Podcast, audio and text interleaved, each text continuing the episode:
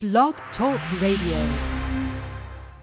Thomas, you take it.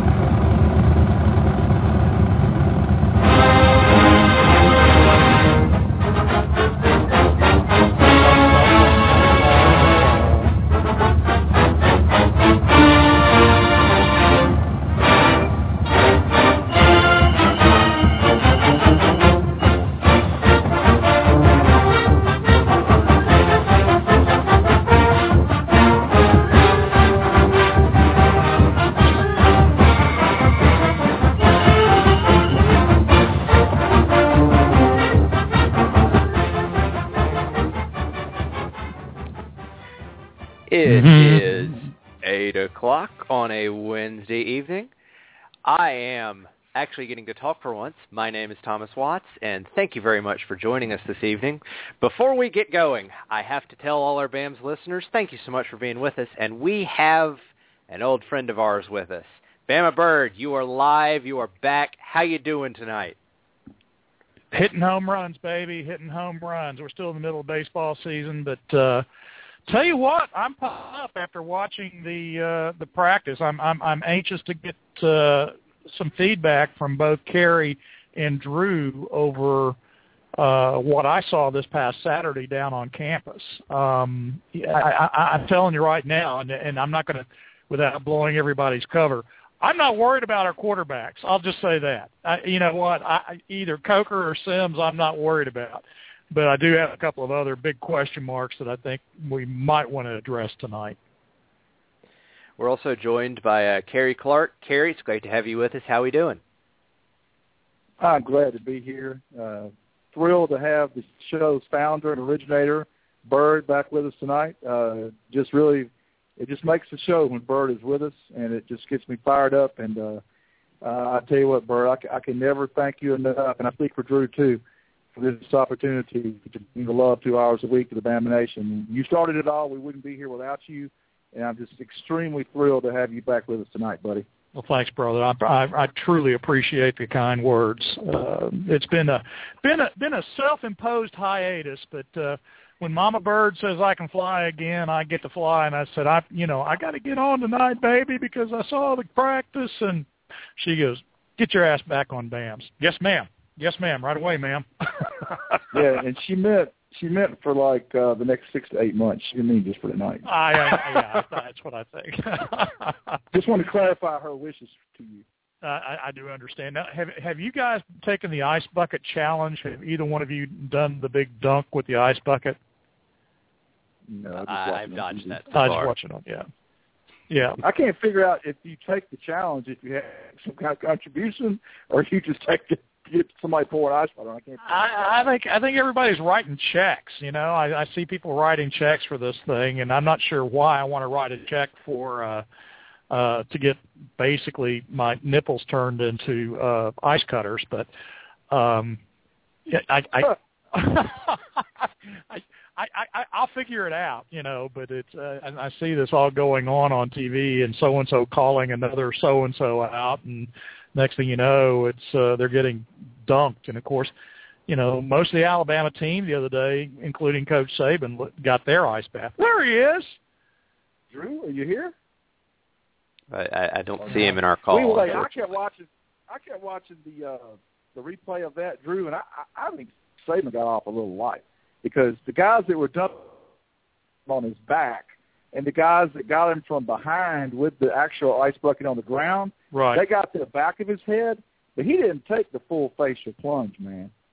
Well, I, yeah, I give him credit though for for at least being you know good enough sport to uh, uh, go out there and, and and take it like a man. He got he got some on him. He was fine. And by the And way, my DVR right now has got uh, Gary Harris of WVUA getting it. I hadn't watched it yet. That was six o'clock. And Finebaum got it right before six. So I got both those on my DVR. And Drew DeArmond, welcome to BAMS Radio. Well, h- how you doing, guys? How you doing tonight? We're good. We got Bird with us, man. Yeah, I can I can hear you guys just barely, but I got you. Great. You fine. So uh, whatever you, You maybe get- just turn up your headset volume or something. or just just pull the string tighter between the two tin tin cans, and it, and it comes in. That's about what Skype has gotten us doing now, really. Skype. Good lord. Holy cow! I I, I uh, did a show last night, guys, and and I'll tell you what, it took me easily what for what used to take me about five minutes of uh, kind of dinking around to get uh, the technology all all locked in. All of a sudden, it's like an hour and a half, and I'm going. I had to download the entire doggone program again. And I don't know if it was Microsoft and their shenanigans or it's maybe Skype with Microsoft, but they were asking me to do heinous things that I just felt very uncomfortable doing. You know, I had to go put on some clothes. It was awful. Well, I hope you've been absolved of that. Um, but anyway, like I said, it's, it's great to have you tonight, Bird. And uh, Bird and Drew and myself were all at the scrimmage Saturday.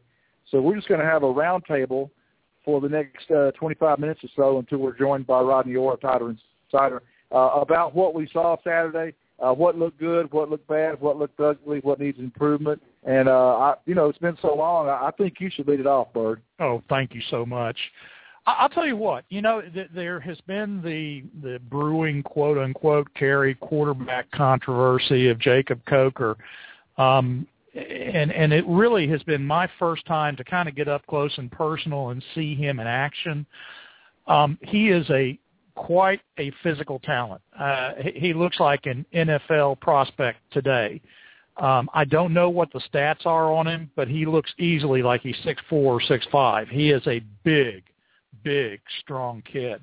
Um, he's got the frame to go with the body, um, and and I was quite impressed. I thought with him because, you know, I I don't know that we got a fair shake on either on watching the quarterbacks because I thought that our offensive line was they're so subpar, or the guys that they got back on defense basically made that big of a difference, but. uh it looked like the defensive line, the D line, was was uh, head and shoulders above the O line. I mean, they were putting pressure both on the quarterback as well as you know handing it off to our our young studs of uh, of running backs and basically just shutting them down. You guys? Well, uh, our, offensive line is, is a work in progress. Um, Cam Robinson is an 18-year-old, maybe 19, I think still 18-year-old true freshman. So he, he's going to struggle against uh, experienced SEC defensive ends. Uh, most teams wouldn't even have the balls to start a true freshman at left tackle, but he's the best we have. So he struggled a little bit. When you have Ari at left guard, Ari is what he is. I, I'd say he's a little bit improved. Uh, I, I thought it was a little ridiculous that the media voted in preseason all SEC. He is not one of the best five linemen in the SEC. He's, in my opinion, not one of the best five linemen on Alabama. But because he's a veteran, because he started last year, he's entrenched at left guard. At center, Ryan Kelly uh, needed to improve himself at the point of attack. I think he's gotten a little better there, but He he's still pushed- a work in progress. Cary, he got pushed around. Kel- Kelly got beat up. I mean, just flat beat on Saturday. I, I, I believe that. I believe that. But he's but he's a little better than he was last year, which is not playing that much, but he's still a little better. I, I really wish Chad Lindsey had stuck around and pushing, but he didn't. So uh, then you have uh, over at right guard, uh, you have you have Shank, Big Shank, Alphonse Taylor. Shank is playing that position because two guys that were going to challenge him both got hurt and uh, have just now gotten back into full pads uh, today. And I'm talking of Leon Brown, who started the Sugar Bowl, and uh, Dominick Jackson, who was also projected to push for time at right guard, who sprained his ankle a couple weeks ago. He just got back in full gear today. So Big Shank, Alphonse Taylor, I, I don't know how he graded in the scrimmage. I'm guessing not very well. But uh, I think right guard is still a work in progress as far as who's actually going to be the starter. If we play tomorrow, I think it'd be Shank. But you know what? Le- Leon and Dominick are not going to hand that to him. They're going to keep pushing him every day. So it, it, there's literally one of three guys to start there in West Virginia. I just think that Alphonse has had so much time in full pads while the others were hurt that he may get the nod the first game. And then at right tackle, you have our most consistent offensive lineman, senior Austin Shepherd, a fifth-year man who had a good year last year, and he's only gotten better. Uh, Yeah. So the, we, we have a work in progress really across the whole front except for Austin. Everybody else could, could, could Austin's is probably getting the most that he can out of his talent right now, guys.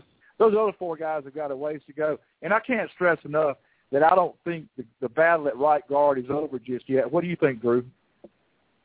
Uh, it's not over with. And uh, I'll say this: Ryan Kelly will be fine at center. He'd be a lot better off if he had uh, stability at guard. You know, uh, good friend of mine. I do the radio. I'm on the radio with a lot. Wes Neighbors. He, he tell he, he's told me many a time that you know an interior offensive lineman can look bad, but it's not because sometimes they're not doing their job. It's with the other two guys. And I think, uh, you know, right now there is some instability at both the guard spots, though. Ari has played a lot, has not played at a high level. Obviously, the coaching staff has trust him completely, and that's a lot of it. And he's one of the hardcore leaders on the team. Guy gets a lot of things off field. A lot of people don't care about that kind of thing. They want to see production. I understand that. Uh, but right now, he's really been unchallenged. He's going to be the guy at left guard. Um, you know, Ryan Kelly, I think, got better as the year went on last year at center. Uh, you know, I agree. I wish Chad Lindsey had stuck around. Now he's going to snap the ball to a freshman at Ohio State. You know, I think he would have been in the mix at both guard and center, uh, probably at guard really right now. But uh, I, I do think that Shanks had a pretty good camp. And I, but I, I will say this: I'm not panicking over the scrimmage Saturday. I know, no, I know that the no. pass pro wasn't good at all, but uh, I think a lot of it had to do with the game plan, which was to throw the ball three of every four times. I think Alabama's pass rush is going to be much improved. I think the, the front seven is going to be salty. And uh, I really believe that the offensive line will get better as the year goes on. Cam Robinson especially. It'll take him probably toward midseason to get comfortable. But I do think that also both quarterbacks, uh, which we didn't get to see a lot of in the scrimmage guys because they're going to blow the whistle, but I think the mobility that Blake Sims and Jake Coker bring to the table is going to help the offensive line. Yes. It, I have to ask you, Drew, the were you as uh, happy with the D line as I was? Because I, I you know, I, I'm I'm wondering if part of the problem we had with the offensive line was simply because we had some studs back, and and and guess what? This may be the deepest defensive line Alabama's had in years. I mean, they can rotate and knock me if I'm wrong, but there's eight kids that can play. Oh, I mean, there's no doubt about it. I think at defensive end, especially Bird. I think you know, they're three deep, and that's counting A'Shawn in certain situations. And I mean, he's just now back to practice today, but you know, you've seen DJ Pettway, who I think's had a tremendous fall. Yep. And I think uh, Jonathan Allen may have been their best pass rusher thus far, four sacks in the two scrimmages. And uh, I think it was telling today with A'Shawn's return to practice. First DL group was uh, Brandon Ivory that I saw in the drill. Brandon Ivory, A'Shawn, and uh, John Allen and Pettway, who's been tremendous, is with the second group, along with Dalvin Tomlinson, who I think has been tremendous as well. So I just think right now, when you think of Da'Shawn Hand, who's also flashed ability, I think they have a chance to be three deep, no question about it, uh, along the defensive front as far as defensive end, which should bring, uh, uh, with the hurry up, it's kind of harder to substitute, but they should be able to keep guys fresh uh, Jarran Reed was still not with the first group or the second group, but you know he has got some talent and ability. And then uh, in the nickel and the dime package, I think they're going to be even more dynamic because you'll see A'Shawn Robinson play a lot of nose and give them a playmaker there that they lacked last season. Uh, when I think the time is coming that A'Shawn plays nose full time. Yep. I've said that for a long time. And also, big news today. Now he's behind the eight ball and still in the doghouse. Big news today, Drew. Uh, your guy Tim Williams finally back at practice yeah, Tim Williams back to practice with a long way to go. Uh, you know, he's he's going to be at the bottom of the depth chart, missed the entire fall camp, had a tremendous spring, great A day, great. You could argue he's still the best pass rusher on the team, but he's going to have to earn his way back. The development of the D line carry, and with I, I think the potential of Rashaan Evans, and and also with Dillon Lee being at the Sam, I kind of in a way wish they would redshirt him, but it's going to be interesting to see how quickly he gets back as far as uh, into to be a factor in the two deep and regain the trust of the coaching staff. I mean, he did not redshirt last year. It would extend his career, hopefully help him get you know his personal situation off the field situation taken care of fully. But we will see. I mean, from what I understand, uh, our, when our guest comes on in about 15 minutes, uh, he he agreed with me that Williams moved well today in practice. Looked like he was in good physical shape, which is a good sign that he's kept himself in shape during this sabbatical. But again, it's going to be tough because you know uh, he, he missed all that practice time, and again, you know the coaching staff is going to they, they're big on trust, and it's going to be a, a long road for Tim Williams this season. Mm. Did you guys happen to catch the play? And I and I cannot remember who was playing nose guard, but it impressed the heck out of me. Uh, it was a pitch to the right with to Yeldon. Yeldon strung it out to the sideline, and our nose guard basically made the play. And it, you just yeah, don't. It, it would either have to be. I would imagine it was either it was either Darren Lake or Josh Frazier, probably Lake if it was I one. think I think it was Lake, and I- and I have. It's been a long time since I've seen a big man cover that much territory that quickly, and I mean just absolutely snuffed the play. I mean knocked this guy down, pulled, and then and then basically uh, ran stride for stride with one of the premier running backs in the United States of America, folks, and absolutely crushed the play, crushed it from the no, from the nose guard position. Well, if Yeldon was in there, my guess is that they didn't do a whole lot of ones versus ones, and Lake ran with the ones Saturday. So my guess is it was either Frazier or maybe even Korren Kirven. But It was you're cr- right. Whoever it was, whoever it was, made a hell of a play. Yeah, That's it- right, Kirkland as well. Fun fun to watch, guys, and it's I like the speed that I see on the defense. Um, Kenyon Drake, let's talk about Kenyon. You know, he's he's had two great covered. scrimmages. He's had two great scrimmages, and Kiffin has put in certain plays just for him. And I guess without revealing too much, we saw one of those Saturday. Uh, he's more than just a running back, folks. Yep. Uh, it, it's, there's no secret from those that watch the 15 minutes the media is allowed to watch every day that when they go seven on seven, there's no secret that there's some plays in the in in, in our arsenal now where either uh, Henry or Yeldon are in the game at halfback, but Drake is still in the game at in the slot, and he's used as a receiver. And uh, although we didn't see it, I'm guessing he's going to use some on reverses. Uh, but he is going to be getting the ball in a variety of ways this year because, quite frankly, he's the fastest back we have, and Yep. he has had a great preseason. Well, and, and not only is fast, Cary, but he's elusive. He's he he has just speed. But he's got lower body strength that allows him to shed blockers. But that that pass play he had was as pretty as I've seen. I mean, that was a coker to uh, Kenyon Drake, and I hope we see a lot of that this year. Just a Coker did a great job, put it right on the numbers. And I was uh, talking to uh, one of our good friends today, Tony, uh, and he was asking me if you know I was worried about the uh, play of the quarterbacks, and I said no, not really. I thought that the the quarterbacks did okay based on the O line, and I said you know it's all it's all kind of a house of cards. And I said, I got to tell you, I, I'm more worried about our wide receivers dropping balls that are hitting them right in the numbers than the quarterbacks getting it to them. Because there were an awful lot of balls that should have been caught, would have been caught, and could have been caught that weren't caught this past weekend. Um, what do you guys see? Well, and most of those were from Coker. Uh, you know, I, I'm almost glad he didn't release the stats because Coker should have had five or six more completions than he had. And the disappointing thing to me was it was it was veteran receivers for the most part, with Yep. one exception. One exception very early, a, a young receiver dropped one. But you know, fourth year seniors dropping them, that's that's not acceptable. It, it looked like a replay back to uh, you know the hundred dollar bill guy that you couldn't get him to cross uh, hall. You know, here here go across the middle. Nope, not going to do it. Even there's a hundred dollar bill laying in the middle of the field.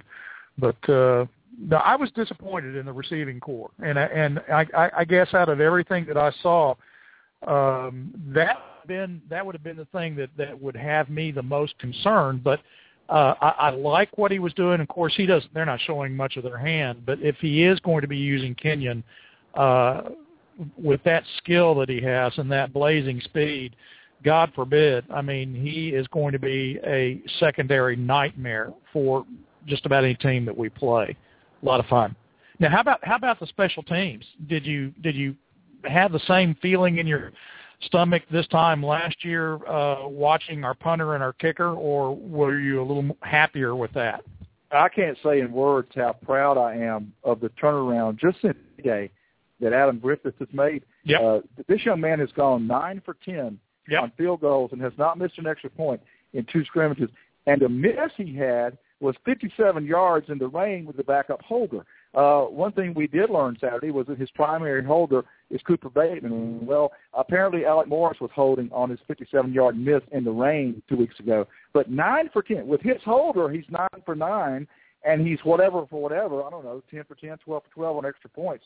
uh, and, and and and that's that's not even mentioning the the brilliance or, or the signs of brilliance we saw Bird from true freshman punter J.K. Scott. Oh, Scott was Scott was a specimen on the field. He was fun to watch. He was very very composed. And of course, it's it's a different story, guys. Sitting in front of you know uh, fifteen hundred uh, casual fans versus 101,000 people. But I, I thought he comp- he really comported himself well. I liked him physically. Uh, he can sure put his foot on the ball. I mean, he boomed the punt. And something else that I picked up on that that uh, I, I kind of poked the guy standing next to me. I said, "Watch how many we put in the end zone on kickoffs." I think Griffith had every single kickoff not go through the end zone, but by God, they they weren't catching them on the 15 and running them out, or on the 10 or the 20 and running them out. They were in the end zone. Um, what threw me off about that though, Bird, was we had uh, Redfish Barger on last week. He was at the first scrimmage, right? And he said he said at the first scrimmage, J.K. Scott did most of the kicking off, and he was putting them through the end zone. Yet while we're there, uh, Griffith is kicking off and putting them midway through the end zone. So either way, we're going to be fine on kickoffs. You got a little bitty man about five nine, and you got J.K. who is tall, but he's six four, like one eighty. So Right. I, I don't think we're we're not we're not too good if they get by the first ten in either situation. I was just a little surprised we didn't see any kicking off Saturday from J.K. after the scout report we got from Redfish on the week before. Well, it, it may be that uh, that Griffith is slowly but surely working himself into the guy into the guy, and they're trying to get him as much work as possible. But that, that's speculation on my part, guys. Well, Drew, you were there too. You sat there and saw the whole thing. Uh, uh, what were some of your other impressions uh, on on the teams? Let's say with maybe the secondary. Well, I thought the secondary looked much improved. Um, you know, I thought, uh, and I asked Saban myself after the scrimmage, you know, what, uh, what his impressions were of the cornerbacks and also the inside linebackers. He very, seemed very pleased that uh, they had uh, Trey DePriest back out there. He led the team in tackle for seven, had one tackle for loss, and you know, he said they needed to get him in better shape because he'd missed 10 days of camp. That's expected, but he expects him and Landon Collins, the two, you know, hardcore leaders of the team, the two mainstays defensively right now have stepped forward. And, and, you know, and they're veterans. They've been out on the field a lot. And uh, I, I really think, you know, he was he's very happy with Reggie Ragland, obviously. He's had a very solid spring in fall camp. He, he should start in, in the, at the will spot next to Trey DePriest. And I think, you know, obviously, I think that they're developing some depth. I mean, Reuben Foster's improved his mental retention. I think he's going to be a factor. Well, could he eventually beat out Reggie in a lot? I think. And then Shaun Dion Hamilton's been a big surprise going through spring now the fall camp. You know, he's a he's a 4 student. You know, valedictorian of his senior high school class at Carver Montgomery High School. He's ahead of the curve a little bit. I think he's definitely going to play, especially on special teams as well. But you know, really, to be honest, I think uh, the secondary was what surprised me as far as the cornerback plays because everybody realizes that was the weakness of the defense last year. Pass rush wasn't where it needed to be, but didn't have a you know high level of play from the corners. Deion Belue was banged up all last year, and the encouraging part was the cornerback play was very good without uh, you know Eddie Jackson. You could argue would be the best one. He did not scrimmage for the second straight time. You know they're holding him out a little bit, not wanting to push him too hard. And so I just thought it was very. I thought Cyrus Jones he had the nice pick six and forty Yep. plus yards. Yep. Bad decision by Coker, but a pick six nonetheless. And then you got the two freshmen, Tony Brown and Marlon Humphrey, both had picks. And then Maury Smith, at, you know, at dime back, you know, subbing for Geno. So uh, you saw some really good things. I didn't see him. See, I know uh, I- we didn't see. I didn't get to see this uh, play. I know you guys did, but I know Amari uh, beat Tony Brown early on a on a uh, uh, you know a, a, a double move, uh, for about 40 yards. But still, you know, Tony bounced back. I thought played well, and I just really think right now, uh, you know, Coach Saban it was very telling when he told me, you know, Cyrus Jones has been better than I ever thought he could be. So that's very encouraging. And Bradley Still has been solid. So I think the secondary is going to be much improved in 2014. And with the pass rush being better, I just think Alabama's defense has a chance to be salty. Guys, I'm thinking some of the listeners might have some questions for us that saw the scrimmage. And anyone that wants to call in and ask a question, that's fine.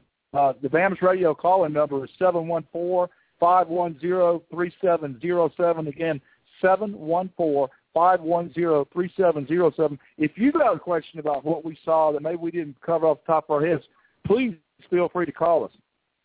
Okay. No question. And guys, I, I'm going to echo what you guys both thought. I mean, I we had heard through uh, you know our sources at practice that uh, Adam Griffith had looked very very good and only missed one kick throughout fall camp. Then he was very good in the first scrimmage, four or five. Just seeing him be a machine in the second scrimmage was extremely encouraging. Uh, you felt like when he was coming out of Calhoun, Georgia, he was the best kicker in the country. Uh, had, had as good a film of any kicker I've ever seen. Made a clutch kick to win the state championship over Dillon Lee's Buford squad. So if he's really coming into his own, that's going to help Alabama quite a bit. And then with J.K. Scott, it looks like he'd further along at the same time than when Cody Mandell won the job, the, you know, the four years before. And Cody has a very good career at Alabama. So it's like the punting and the place kicking could end up being a strength. And we all know that Christion Jones is a returner in kickoffs and punts.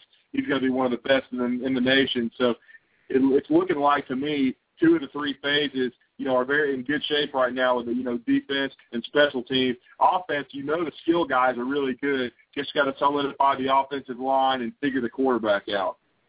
I, don't, I think the quarterback's figured out, but it's going to be it'll be fun to watch. And I think that both of those guys, uh, even if they platoon the first two games, the, you're you're not going to see anything but plain vanilla. I mean, it's uh, I, I just don't see them uh, letting Coker run wild, and I don't see them doing a whole lot uh, extraneous with Blake. And and by the way, Blake, I thought had a pretty good pretty good practice this past weekend. I I, I have been down on one in the past, but uh, nothing but you know hails and Jose his direction. Well, I, I think if we, and uh, I've already had this conversation with Drew, but I, I think that Blake's going to start the West Virginia game. Uh, uh, but you're but you're correct about the platoon. So Coach Saban gives that depth chart, and he's going to hammer the media before they even ask the question, okay? But when he gives out that first official depth chart Monday of next week, at quarterback, it's going to say Blake Sims and a capital O R Jake Coker. He's not going to tell anybody who's starting at quarterback Monday of next week. No. Because the competition is going to go on much like it did in 2011, and it won't be decided for three or four games. Uh, Bird, I, I'm just going on a little bit of a limb. I, I don't think Coker starts the game till probably Florida, maybe even Ole Miss. But I'll say Florida will be the earliest Coker starts, but that he plays uh, almost equally in the other games. I think Blake's going to start the first several games uh, and, and play a good amount, and then they'll they'll it'll all shake likely because it has to. Well, I'm not worried about it because with the defense we've got this year, guys, it's going to do nothing but make that offensive line better. Um, those guys have got to keep the defense off of their off the number one quarterback, whether it be Blake or whether it be Jacob uh, or Jake Coker as he uh, goes on the uh, on the on the roster. But um, so you know what? We've got a couple of weeks. Uh, you know, we've got West Virginia. We've got kind of a, a powder puff game after that. Um, that's a lot of practices that we're going to be able to see the O line and D line basically hone themselves into what uh, a championship caliber team uh, can be. And I really think, and and shoot my bubble, either one of you, you know, all three of you, Thomas, you're, you're you got a BB gun, go ahead and shoot. But I see, I don't see any reason on God's green earth, as deep as we are at so many positions, that this team does not end up uh, potentially playing Florida State uh, next year for the national championship in 15. It's well, possible, but the record the record book says that Nick Saban is a one-loss coach. Uh, so at somewhere they're going to trip up. My guess is probably Oxford, if not the end of Baton Rouge. I don't. I don't but think I, Oxford. I, yeah. I think uh, I think a 11 and one Bama team still wins the West. I, and I I think it, the team that win the scares West, me scares me more than those guys is Tennessee. Uh, well, you know, I'm gonna be honest. Um, I'm pardon me, Bird. I, I I'm not going to give that clown you three that kind of satisfaction. Well, I'm. You I, may get, have- Freeze is a bonehead. I mean, uh, he, I, I, I'm with you, Drew. I think Freeze is a complete bonehead. The guy that makes me a little bit nervous is up in up in Knoxville right now, and if Ray we doesn't have, have the players yet. that's true. He doesn't quite have the players, Bird. I, two years from now, I'd probably agree with you. Yeah. He doesn't have the players yet. Well, uh, it, it, they may play us tough for a half. The reality sets in at some point, and we whip that ass. Between LSU and Ole Miss, there's there's going to be a loss. This is this is not a 12 and 0 team, despite our fans. Lost it, it'll it'll it'll be LSU. Right. It'll be a war. But 11 and one gets you, I think, still wins the West because the other people will knock each other off. And then you get to Atlanta, and you're going to play either Georgia or South Carolina. I'm not quite sure who yet. Uh, it's the winner of that game, but neither of those teams is on Alabama's level. Neither Georgia nor South Carolina, and uh, Alabama will be fired up for that. As far as playing FSU for the national championship, uh, I, I don't know that that that would happen because I think, well, I'm afraid we might have to play them in the first round Yeah, if we have a if we have a loss. yeah, Uh, if we have a loss and they're undefeated, Bama FSU could be round one in New Orleans. yeah. And you know what? It'll it's you know what? Right now it's uh, we we haven't had our first snap of real football, and it's complete speculation, and we're paper tigers. But uh, it never Yeah, hurts. I- It never never hurts. Speaking of the Tigers, talk about a delusional fan base. I mean, they really think that they've got a shot at doing something special again this year. And I've looked at their schedule, folks. I got to tell you, uh, yeah, uh, I think they'll have two losses by the time we play them, Bird. I think at least two losses, Cary. I, and, well, and, I I think we're number three or number four, but, but we're I look. they, They got a tough schedule. I don't they- know how to they- they could be a- damn tough schedule. four loss team, and unless he's got something tucked in his uh, in his magical mystery tour down there on the Gus bus, uh, I gotta tell you, uh, his starting quarterback, you know, being benched for the first game, Arkansas is not going to be a cream puff. I mean that that's going to be a tough game, and to not have your starting quarterback for the Arkansas game, read me. Yeah, read but me. you know what? He'll he'll hold him out like one series. Uh, I heard his first He two has games. not. He, he he has not said he's holding him out for the whole game. He is traveling. Okay, well, that's that's You know what? We uh, I don't want to get too far into Auburn just yet, Bird, because uh, the people in the chat room have got some questions for the three of us. Uh, question one, I'll I'll let y'all take these questions. I'll read them. Y'all answer them. Uh, did we throw to the tight ends much? I didn't see but one pass to OJ. Y'all correct me if I was wrong. I saw I saw one pass to OJ. Yeah, uh, they, OJ got one touch, but that's all by design, guys. They're not going to give too much away. They're going to do with Howard. I know that I, just based upon the way uh, Lane Kiffin has designed his offenses, everybody saw them at Southern California. They've always showcased the tight end, and to be blunt, he, as good a talent as Southern Cal had in his run there, they never had somebody like OJ. And I think he'll catch 45 to 50 balls. He'll be targeted three to five times at least per game. Will be a matchup nightmare. You know, we talked about in the first scrimmage the formation in, during the in the red zone with uh had uh, T.J. Yeldon at running back, and then had uh and had King and Drake, and uh, or excuse me, had Yeldon and, and uh, had had, yes, had T.J. Yeldon at running back, and had Drake and O.J. Howard out in the slot. So, I mean, I just think that they're going to use OJ in a lot of different creative ways. He's going to be kind of a matchup nightmare because he's too fast for you know a linebacker and a lot of times too big for a safety. So I think he's going to be featured. Uh, I'm hoping it's like Lamonde Russell in 1989. And I mean, I, a lot of people don't talk about Lamont anymore, but he was really the H back before there were H backs. and uh, and except he just didn't have the overall speed and athletic ability of OJ. And I just think OJ is going to be a, an integral part. They did throw the tight end some. You know, Dakota Ball had a drop, and he had, he had a lot of time with the ones because they want him to be an inline blocker because Vogler was held out. But don't get don't get me wrong, Vogler is crucial as well. He needs to stay healthy because he's far and away right now the starter at Y. Right, and Vogler was held out Saturday. Another question: Do go? Do we use the true fullback much? I only saw a couple times on short yardage, but I, I like Drew said, this this scrimmage was based on throwing the ball. So I think the true fullback, and that would be Jalston Fowler, was used a lot more the first scrimmage that we didn't see. But the question for this past Saturday, I didn't see it as much as we're going to see it in the games. No, it, it's it was, uh, and and quite frankly, there was not a, not a lot of uh, excitement about anybody on the ground, no matter who they had back there. So I mean, it just uh, I thought the def- defense that much better than anything else the offense could throw at them, but they didn't use them much. There's not a there's no half. Bird, another question. Uh, they're asking if there's going to be a BAMS tent uh, in Atlanta.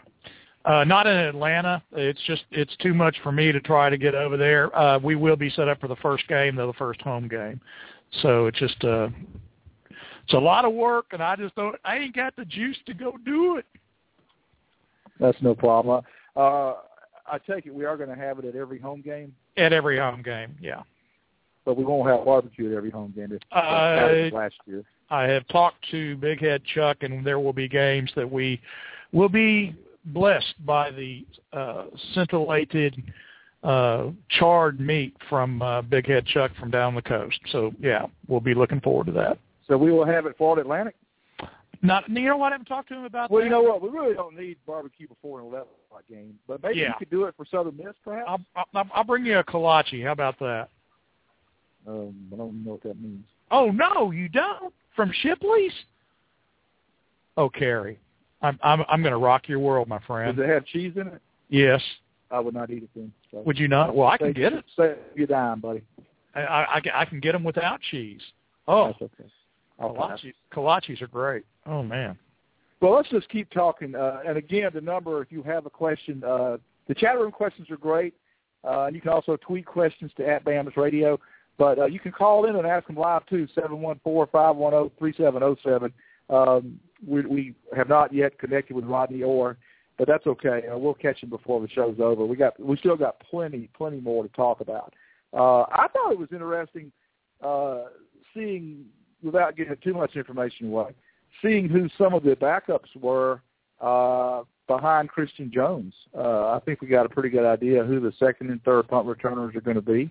Um, and I think that they can all handle the job well. Uh, and I thought it was interesting. Uh, you know, obviously they have it set up to where Christian does pretty much all the kick returns, uh, and basically the second guy back on kickoffs is back there to to block. But uh, I thought some of that was interesting too. That'll all be revealed soon enough. But uh, I think it's safe to say that either Landon Collins or DeAndrew White will be joining them back on kickoffs. And um, anyhow, there are other people besides just Christion on the team that can return punts, and, and I thought did a pretty good job. So uh, I think Bobby Williams is going to have one of his better years this year, as long as Adam Griffith keeps his confidence up and uh, J.K. Scott keeps his shanks down.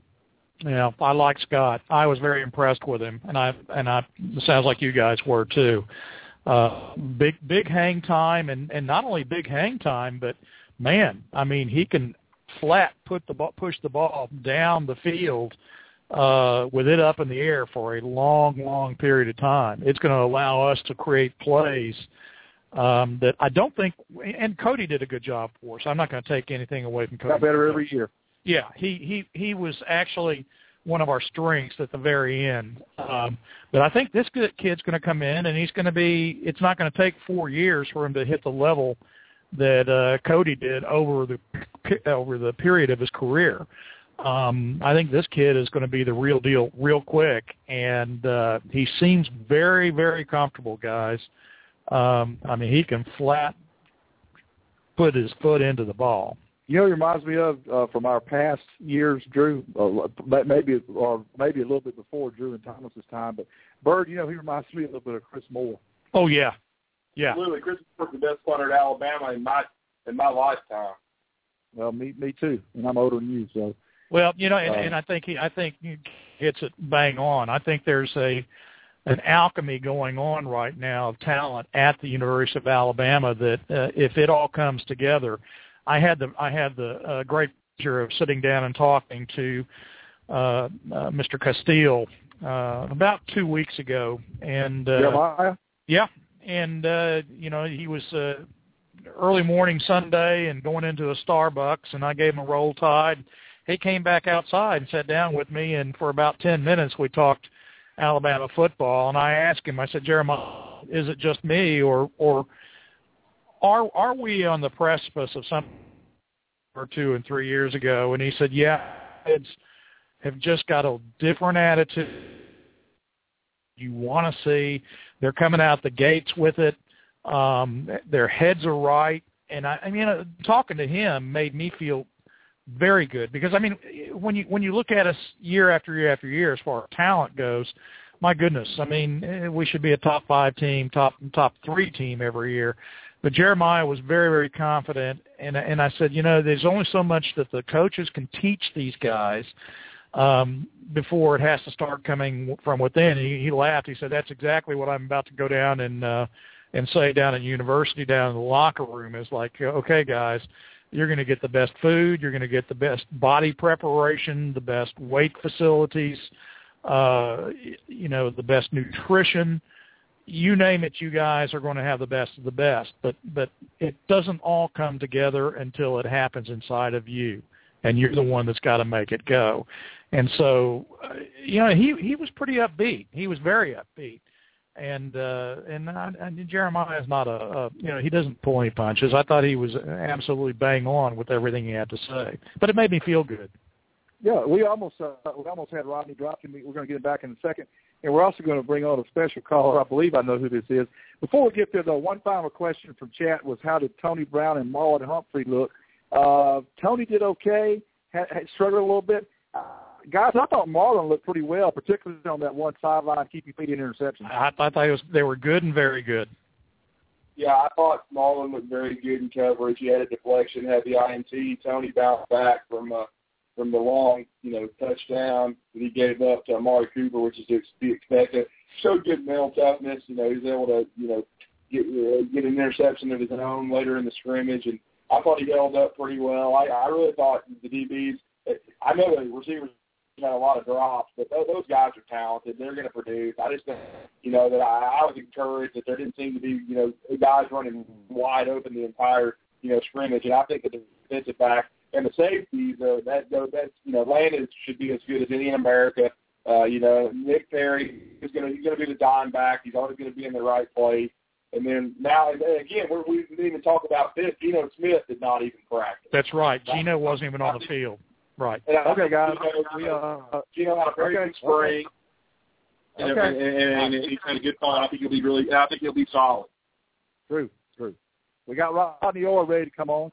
Uh, go ahead and bring him on, uh, Thomas. We want to welcome into the show a good friend of BAMS Radio, uh, founder, chief executive officer, president, and head cook and bottle washer of TiderInsider.com. My friend and yours, Rodney Orr. Rodney, what's going on tonight, buddy?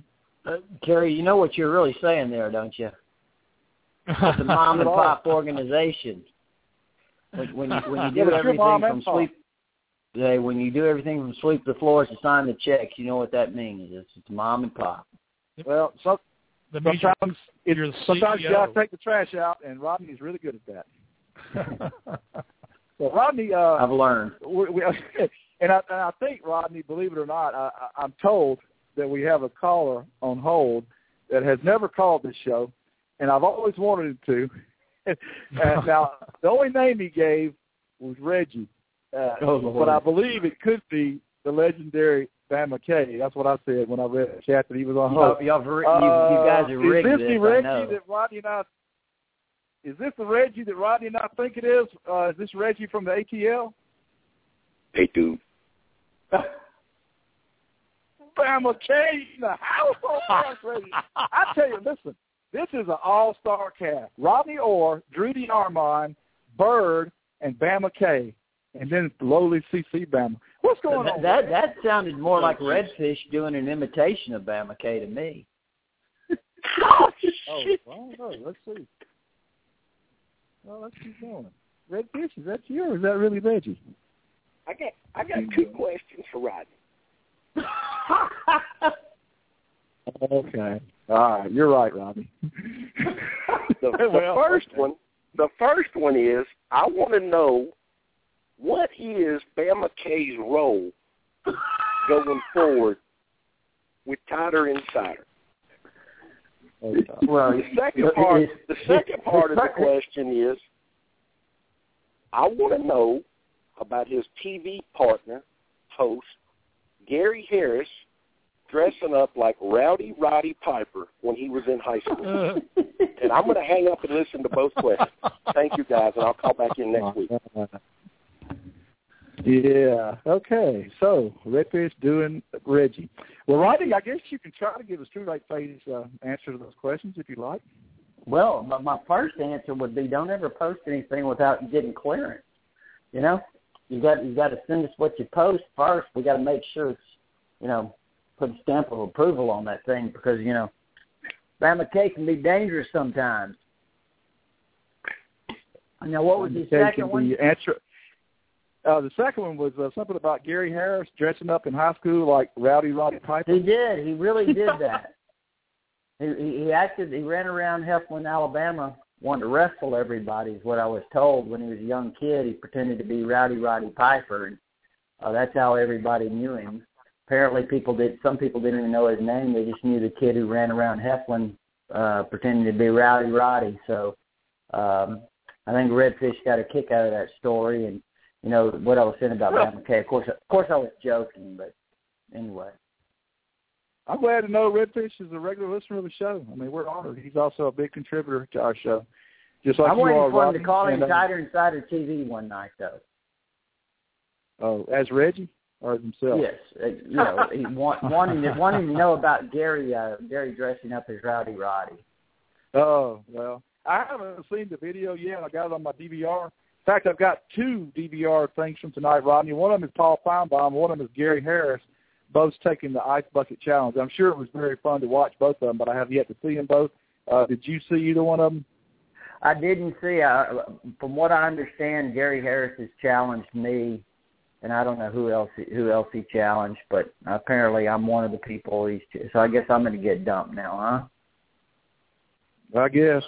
I did Do it. Now, hey, do it when y'all doing that practice report, and you're out there in 100 degree heat, you know, 90% humidity. Get do it then. It'd be worth it, Rodney. Well, they might do it next week on the show. Who knows? Oh wow. Well, anyway, uh, we did we did actually bring you on to talk football, believe it or not. Now that the comedy portion of the show is temporarily over, uh, and we've been talking about the scrimmage now for almost 45 minutes. And I know that you had some good sources that saw the scrimmage, Rodney. And uh, of course, you know your website is no different than anybody else's website that, that covers Bama athletics. A, a lot of nervous Nellies after the scrimmage, and they have to be reminded that everything that happened in the scrimmage happened for a reason because it was designed to be a passing scrimmage. And but anyway, um, based on what you've heard and what you've learned since the scrimmage, uh, how, how would you assess where the Alabama team is a week and a half before the first game?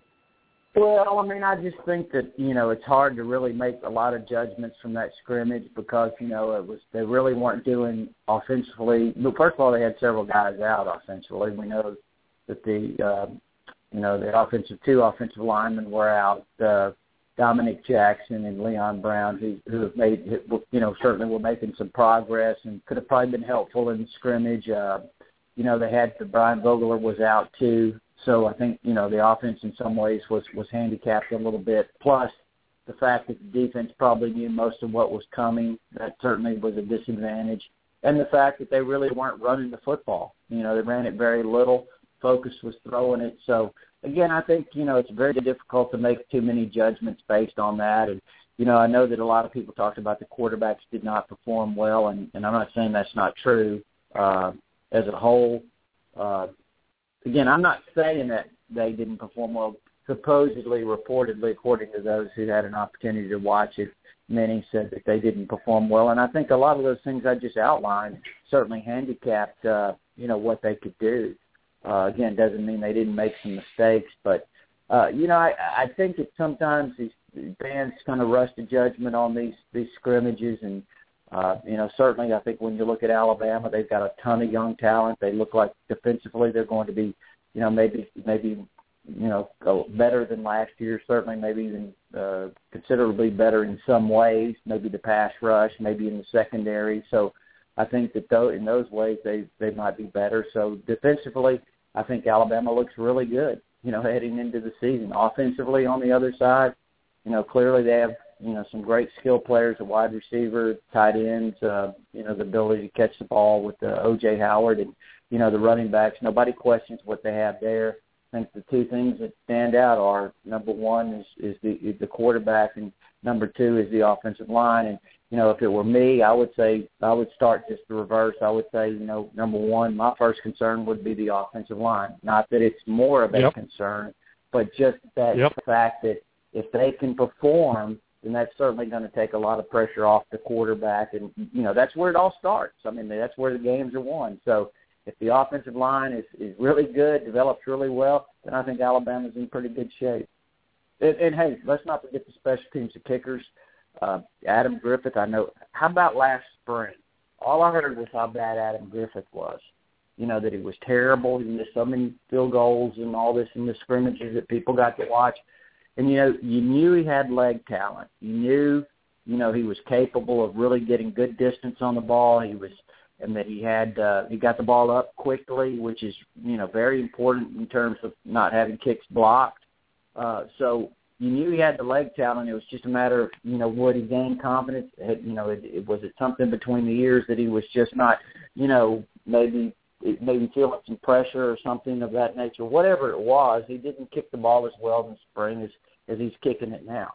And apparently he was what five for five, I think, carry six for six, whatever it was like three kicks over 40 yards, including a 50 yarder that they say would have been good from, you know, seven, eight, nine yards, you know, farther. So, uh, you know, he's done well. I think the fact that J.K. Scott, again, another complaint during the spring, fans, you know, beat that one like a horse. How can Alabama not have a punter?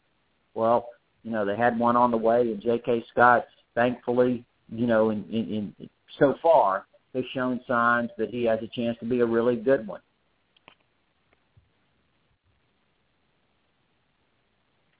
Drew, do you have a question for Rodney, sir? Bird, I'll let you ask the next question.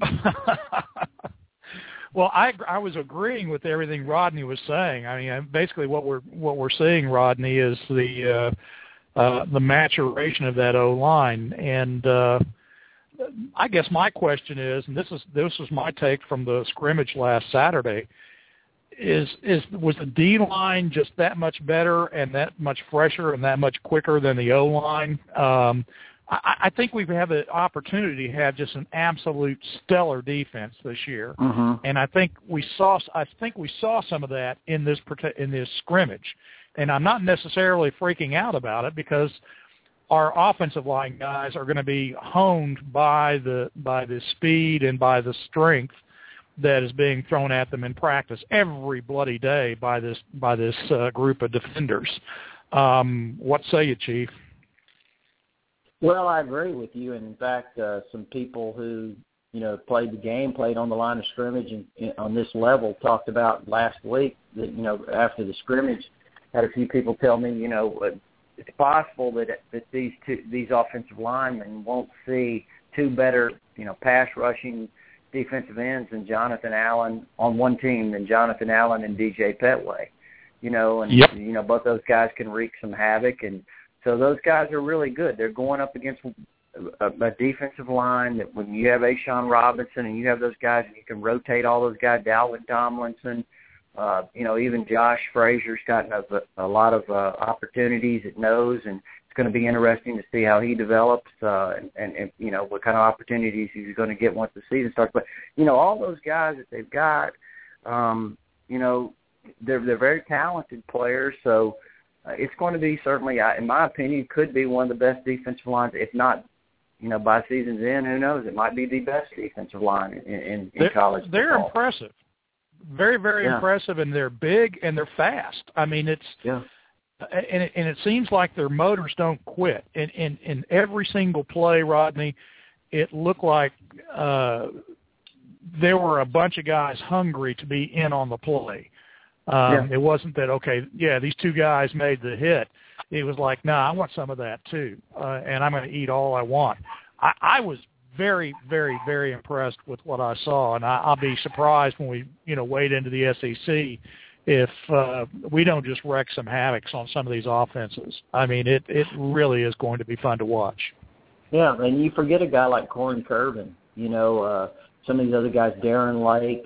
You know, some names that you just you know kind of don't mention. Sometimes they, you know, I want to say they get lost in the shuffle. D. Liner. You know, we haven't even nobody's really mentioned him, and I really don't know. I haven't heard much about D, and so I don't know what kind of camp he's had. But he's a guy that was obviously highly recruited and you know, has has a lot of potential. Uh, so he's a guy that really hasn't even been mentioned uh, much to this point. It's it's scary. Rodney, t- t- totally. Uh, you know, I earlier when uh, you guys were when Bird uh, had the question, I I, I agree with I'll echo what Bird said. I, I agree. I think Alabama, with, and I agree with Rodney. I think the defense has made major strides. I think uh, Rodney would agree with. Me. I think the secondary looks on paper and looks on the practice field is very encouraging. Uh, I think the cornerback situation is going to be much more talented. Yeah, they'll be young with Tony Brown and Marlon Humphrey, you know, in the two deep, but I think they're going to be much more talented and get better as the year goes on. And I think Nick Saban, it was very telling when we talked to Nick Saban and Rodney did as well. I mean, basically what he said was if the quarterback situation plays itself out, they feel like they're going to have a good football team. And I feel like he really likes where this team is. And I think the offensive line has some strides to make, but I do think they're going to help the O line by running the football. And I think that's also going to help the passing game because they should be able to play a, play action. And I do think Rodney uh, alluded to this as well. I do think the, the mobility of the two quarterbacks is going to really help this season as far as being able to make plays with their feet. Yeah, I think the real thing that's going to be interesting, you know, I certainly can't answer it. I, you know, as media, I wasn't allowed to see any of the scrimmages, so I don't know, and I don't know how much they really showed in some of those the two scrimmages offensively, but it's going to be interesting to see, you know, how the quarterbacks, the play selection, and and kind of what what the offense looks like to me, because you know, frankly, we've watched all these practices. We we get about ten minutes to watch practice, and you know, you try to relate this to fans that, you know, out there that, you know, it's very difficult to draw many conclusions, you know, from what we, what we get to see. Rodney, we have uh, backed off a little bit on our recruiting coverage simply because fall camp started and the season Absolutely, I understand. But I wanted to, uh, I, I, right, and you have to, I know. But I, I, other than reporting flips, but speaking of flips, uh, there's been rumors in back and smoke-filled rooms, you know, card games in the middle of the night. I don't know about possible flips to Alabama. And uh-huh. I'd like for you to address and just tell us what you've heard. Uh, would be Darrell Williams and Javon Robinson. Mm. I, I mean, I've, I've heard those things. Uh, you know, I've heard two sides to, for example, Javon Robinson. I mean, you know, that's been kind of out there being bandied about. And, that, that he may make a final decision sometime next month that he is considering flipping, not necessarily just Alabama. Maybe there's another school involved too. I'm not sure, but um, you know, again, you know, who, who really knows at this point? I've, again, I've heard the other side of it too that that, that it's not going to happen for Alabama. So, uh, to be honest with you, I've been immersed in this fall camp for you know almost three weeks now, and I have not really this is probably is the time of year when I get a little bit behind in recruiting because of that. So maybe something else has come up that I don't know. As far as Daryl Williams or Darrell, I'm not sure how he pronounces it, but uh, you know, I've heard the same thing that everybody else has heard that supposedly he was going to flip to Alabama, but you know, the word was it was going to happen last week. Um, you know, I haven't heard anything additional, you know, since then but that was kind of the word. I do know that, you know, from what I have heard, that you know Alabama, the coaching staff is is taking it a little bit more slowly right now. Uh, you know, the class is about full. They've got to make sure that whoever they take, you know, the guys they take from here on are going to be guys that, you know, they've got to be. They're they're they're trying to be extra selective. Is that might be one way to put it. I don't know, but. Uh, you know, it'll be interesting. You know, every time uh, you get to this point, there's always a couple of guys that are on the list, maybe two or three guys that, that eventually slip off the list at some point and, you know, frees up a couple of more spots. But, you know, I think Alabama needs to probably uh, start zeroing in on which defensive lineman at some point that they're going to uh, going to take. So I think that's going to be something interesting to watch as, as we move along. Um, you know, again, what other wide receiver they would like another receiver uh, which which guy will that be? Uh, I think that's that's a question. Will will they end up signing a running back? You know, that's that's another question. Uh, especially with Bo Scarborough, who now may enter school in January if everything goes as hoped. So, I mean, there's some things. Will they take another DB? You know, there's talk out there that one of the top defensive backs in the country uh, is uh, still has Alabama extremely high on his list. So, uh, you know, but that just just a lot of things. But I think many of these questions will probably start, you know, coming more into focus as we move down the road, October, November, probably. Now, I Josh McMillon is supposed to announce. Josh McMillon, I'm sure you guys have, you know, announced that that he's going to uh, be making his decision at 10 a.m. this this Friday morning. The linebacker from Memphis. Right. And my question was, the next question was going to be, is, is it is it most Alabama fans seem pretty optimistic about Josh McMillon? Is that is that well founded optimism? I mean, I think so. I mean, again, I, I haven't really spent any time on recruiting in three weeks, and things kind of change. You know, I, I kind of have the impression that you know uh, he's extremely high on Alabama. It's Alabama, Ole Miss, and Michigan, and uh, you know, I think the thought is that uh, you know he's he's kind of favored Alabama. Ole Miss. And he's he's a guy that can play more than one position, right, Rodney? Yeah, you know, when you look at him, he, he's got such good size. I mean, he could eventually, you know, he could be a linebacker, I guess, but he could also be a, a you know, who knows if he developed into a 200 and, you know, he's what 250 now or close to it. He could, you know, maybe be a, end up at one of those defensive ends. Uh, you know, as, as time goes on, we'll see.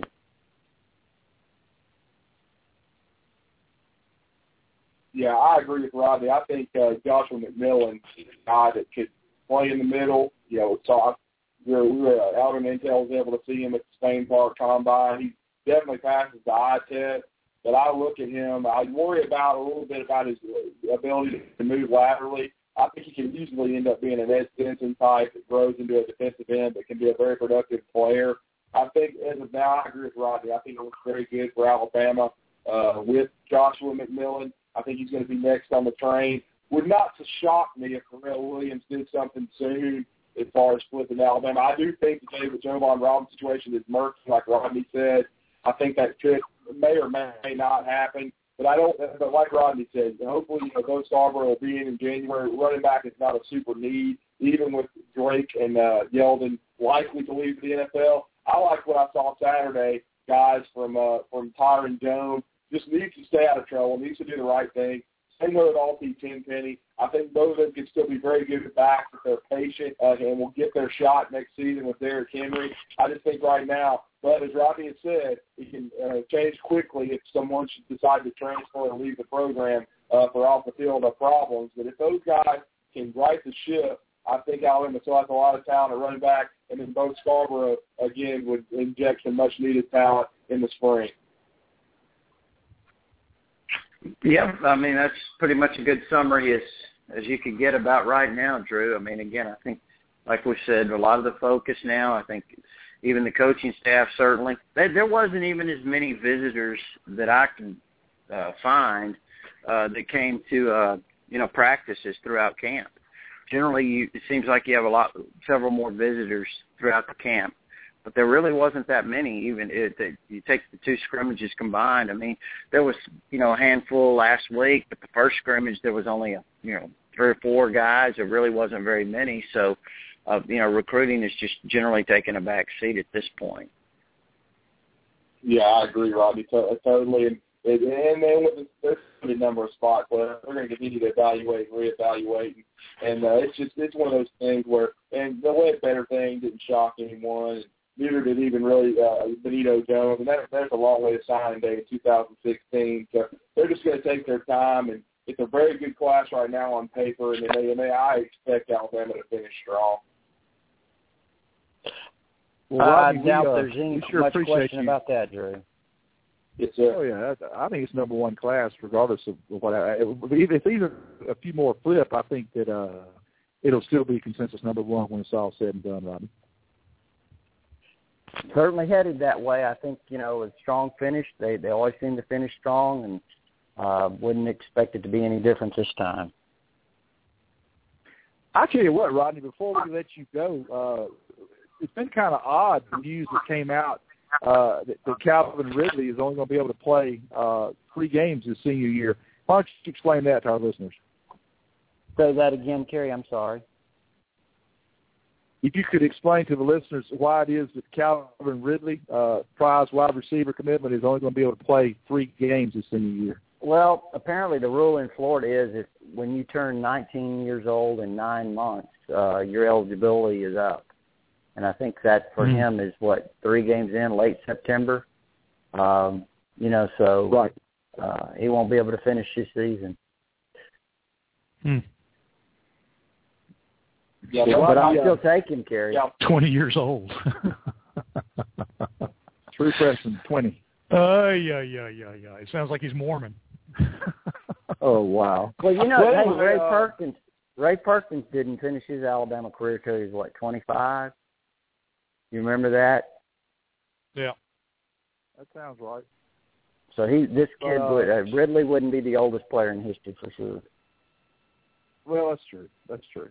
And you got some guys that went to war back in the day, and so yeah, you're right. You're right. But uh, we want to thank you um, for taking the time to join us, Rodney. Uh, we're about to have to take a break.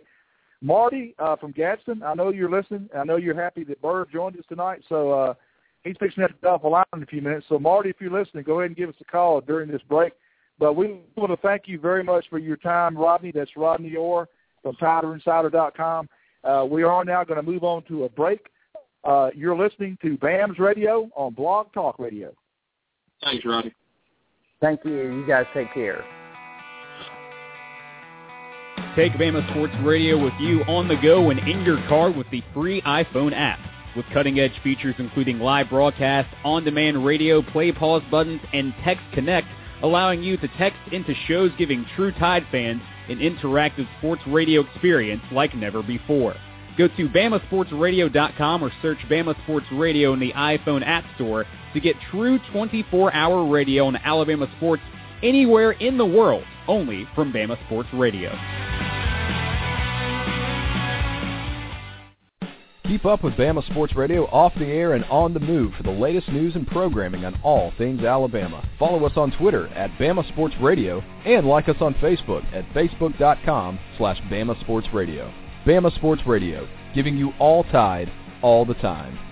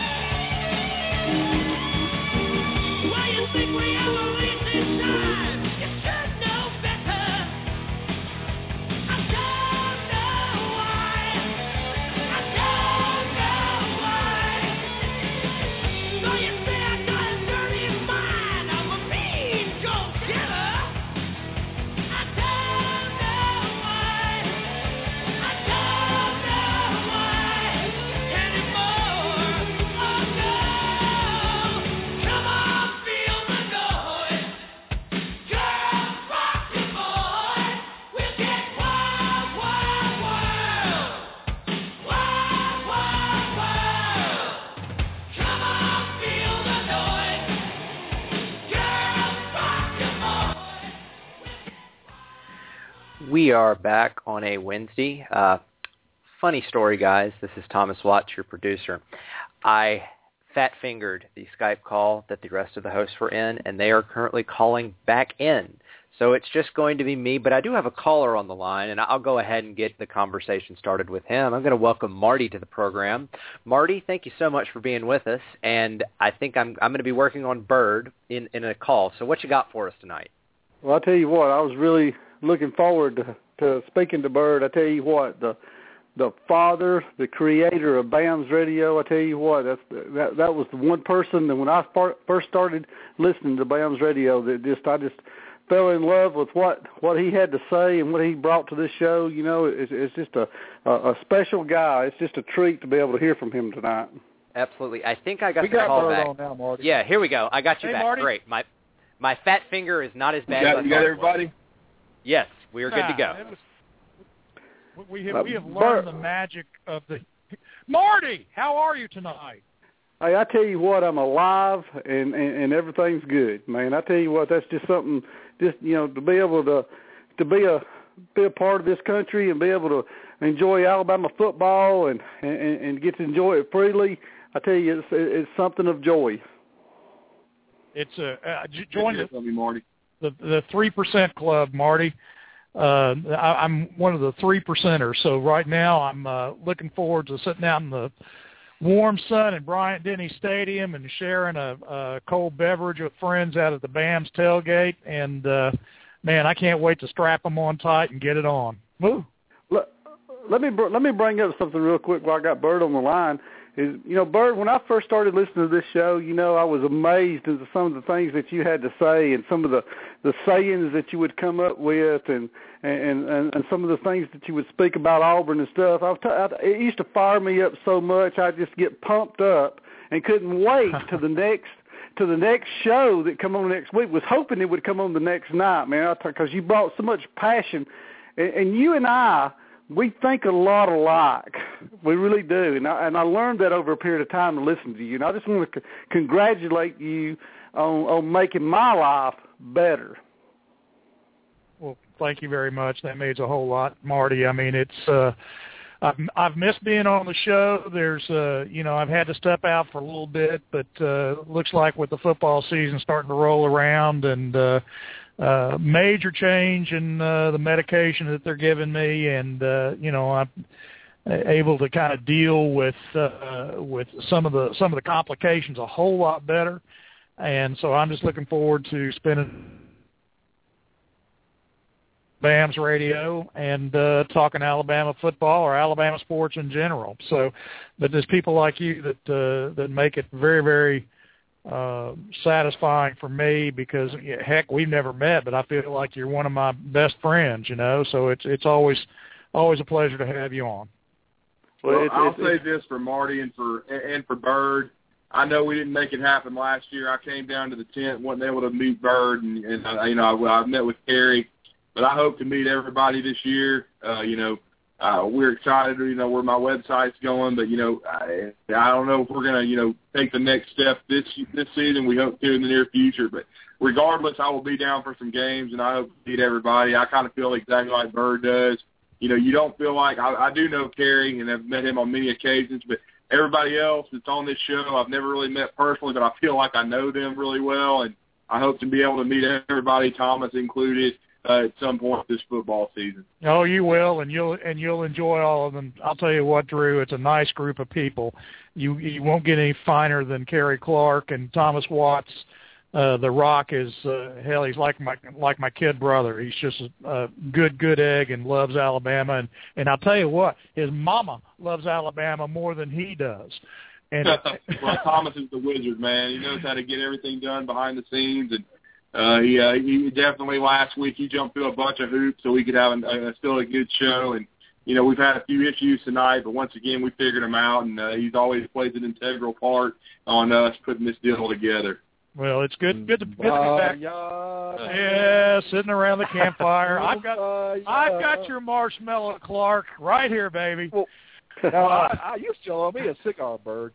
I, I do Well, owe you. I- you know what? I, I, I really hope do. that your health allows you to still continue our original uh, trip to Tennessee this fall? I, you know, I had uh, Big Head Chuck call me the other day, and he wanted to know. And, and we might, we might as well tell the BAMS listeners we are we're planning a posse uh, to to do the lane train up to Tennessee.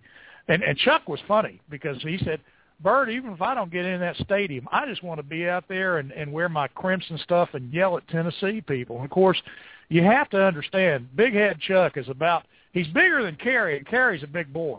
He's about six five, six six, and uh, I I'm a tight end. Big Chuck is a right tackle. He's a, he is he wears a size fourteen boot. I can tell you for I know for honest. But uh you know, it's it's going to be a lot of fun to to make that road trip up to to Neyland Stadium to Knoxville. I've got some uh really really good friends that are UT fans and I'm looking forward to going there with Lane Kiffin and just watching well, all three of their teeth click together because that's about how many teeth they have amongst the 102,000 people up there. Um, so we'll, we'll it, it's going to be fun year, an absolute fun year. Hey, uh, Marty, go ahead question, and right ask question. Yeah, I, I got a couple of questions. You know, since y'all guys get to watch the scrimmage or some parts of the scrimmage, uh, and y'all may have brought this up already. Now, I'm sorry I missed about the first 15 minutes of the show, but uh, what does the line linebacker play look like? I know we got uh, Trey to, to Priest back there, some experience, but I'm curious about Reuben Foster and Christian Miller and some of those. I'm, I'm really Christian. How, how are they progressing and coming along? Well, I, can I take some of this, Cary? I, I was going to answer some of this for for Marty. Uh, Go ahead. I think uh, I I think the linebacker is going to be solid. Uh, there's not a C.J. Mosley, but I think Trey can be very solid. I think Reuben could be the key by midseason if they if he continues, you know, to improve his game mentally and get the defense down and, and they become confident in the schemes. He could take the linebacker corps to the next level. He's very talented. I think you know Reggie Ragland will be solid. I'm excited about the outside linebacker. You know, I think Dillon Lee can be a playmaker. Be interesting to see if he plays in the first game. Have noticed that since fall camp broke, he's kind of in the back of the line with the outside linebackers. That may be because of what happened in the spring. So will we see him against West Virginia? Would not surprise me if we saw X Dickson at Jack and then Devall at uh, at Sam. But I mean, but I think Devall's lost weight. I think he's going to be a better player this year. Will be very solid. He had three sacks last year, but I really like Dillon Lee's playmaker potential. He can play inside in the nickel and dime, but he's an outside guy. He's very, very good in coverage, but can also rush the passer. And I think uh, he's someone that's going to be much better than number 42, who's now, you know, with the Green Bay Packers, who was not a disciplined guy, who, you know, as Coach Saban said at our, you know, in our with our meeting with him uh, this past Saturday, he slammed a water bottle on his uh, on the podium and said, "These freshmen, they need to be a rock. Like this bottle is a rock. And when guys get outside and break contain, if you make him run inside the rock, we've got four guys to make the tackle. If not, then if you try to make the tackle yourself, it ends up being a touchdown. Hubbard did that a lot last year. Was not a disciplined guy. I think you know Dillon Lee will be an upgrade. And I really like the future with Rashaan Evans. I agree with Cary here. I think Rashaan will be in the rabbit package, be heavily involved in that by midseason. Christian Miller, I think he needs to redshirt. He's a guy that's only about 210, 215 pounds. Needs to add weight. I think he has a lot of length and a lot of ability, but I think right now Rashaan is a little bit ahead of him physically, and I think uh, he'll be on the field as a freshman. Not so much with Christian, who I think will be an excellent player in the future. But I'll say this too: one guy that I don't think is an ordinary walk-on, and I want to hear Cary's thoughts on this too, and Bird. But I think Jamey Mosley can Oh. eventually be a player for Alabama. I don't think he's an ordinary walk-on. Nope. Obviously, CJ is paying his tuition. He's special. He could play at any other college in America right now. Yeah, I really think so. I, I, I think he has a future. I didn't I didn't see enough Saturday to make a complete judgment on him, but I think he certainly has a future. He's better than the average walk on. He's a very quality quality invited walk on without question. Yeah, no doubt. I I I really, but I just really think the linebacker corps is going to be much more solid this season overall. Now, again, there's not going to be a C.J. Mosley who was a legend and was such a great player, but I think uh, there won't be a, a true weakness if everyone's improved as much as I think they have. And uh, and Dillon Lee, I think, is going to be a huge upgrade over Adrian Hubbard. You know, Drew, what what struck me with the linebacker corps was heady, it, it just just intelligent play. Um, right. And it, and it's hard. And you know, Cary, I mean, it, you, you're so absolutely correct. It's it's so hard to take you know a scrimmage and a and a practice scrimmage at that and and really kind of prognosticate what how these guys are going to pan out. But but what i saw was you know marty there's nothing for us to be really too upset about. These guys are smart. They know the plays. They know where to be. Uh they know how to position themselves. They they you know I think we're in really, really good shape, and and I, it's like the D line. I think we're deep. I think we're deep with linebackers. Um, well, I I agree, Bird. The only place that's a little bit worrisome is inside. If they lose somebody for you know a lengthy period of time, I think they've got four they like. Keith Holcombe is probably going to need to. He may play on special teams, but he may need the red shirt. Uh, he, he looks good physically. Uh, I mean, the playbook may be a little bit too thick for him right now. So, in, but outside, I agree. I think they're developing depth outside and uh, and then they're they're cross training. So guys like and we mentioned this guy Ryan Anderson can play both inside and out, and so can Dillon Lee. So I think those two guys, Ryan Anderson, we should have mentioned. Uh, Ryan Anderson could end up playing a role, especially if someone gets banged up. Well, I'll bring my second question up. You know, we we talk about uh, Blake Sims and, and and we talk about Jake Coker being the quarterback, but I, I don't know what y'all feel about this, but you know, Blake's gone after this year for sure. And uh, do you think Jake's gone after this year for sure?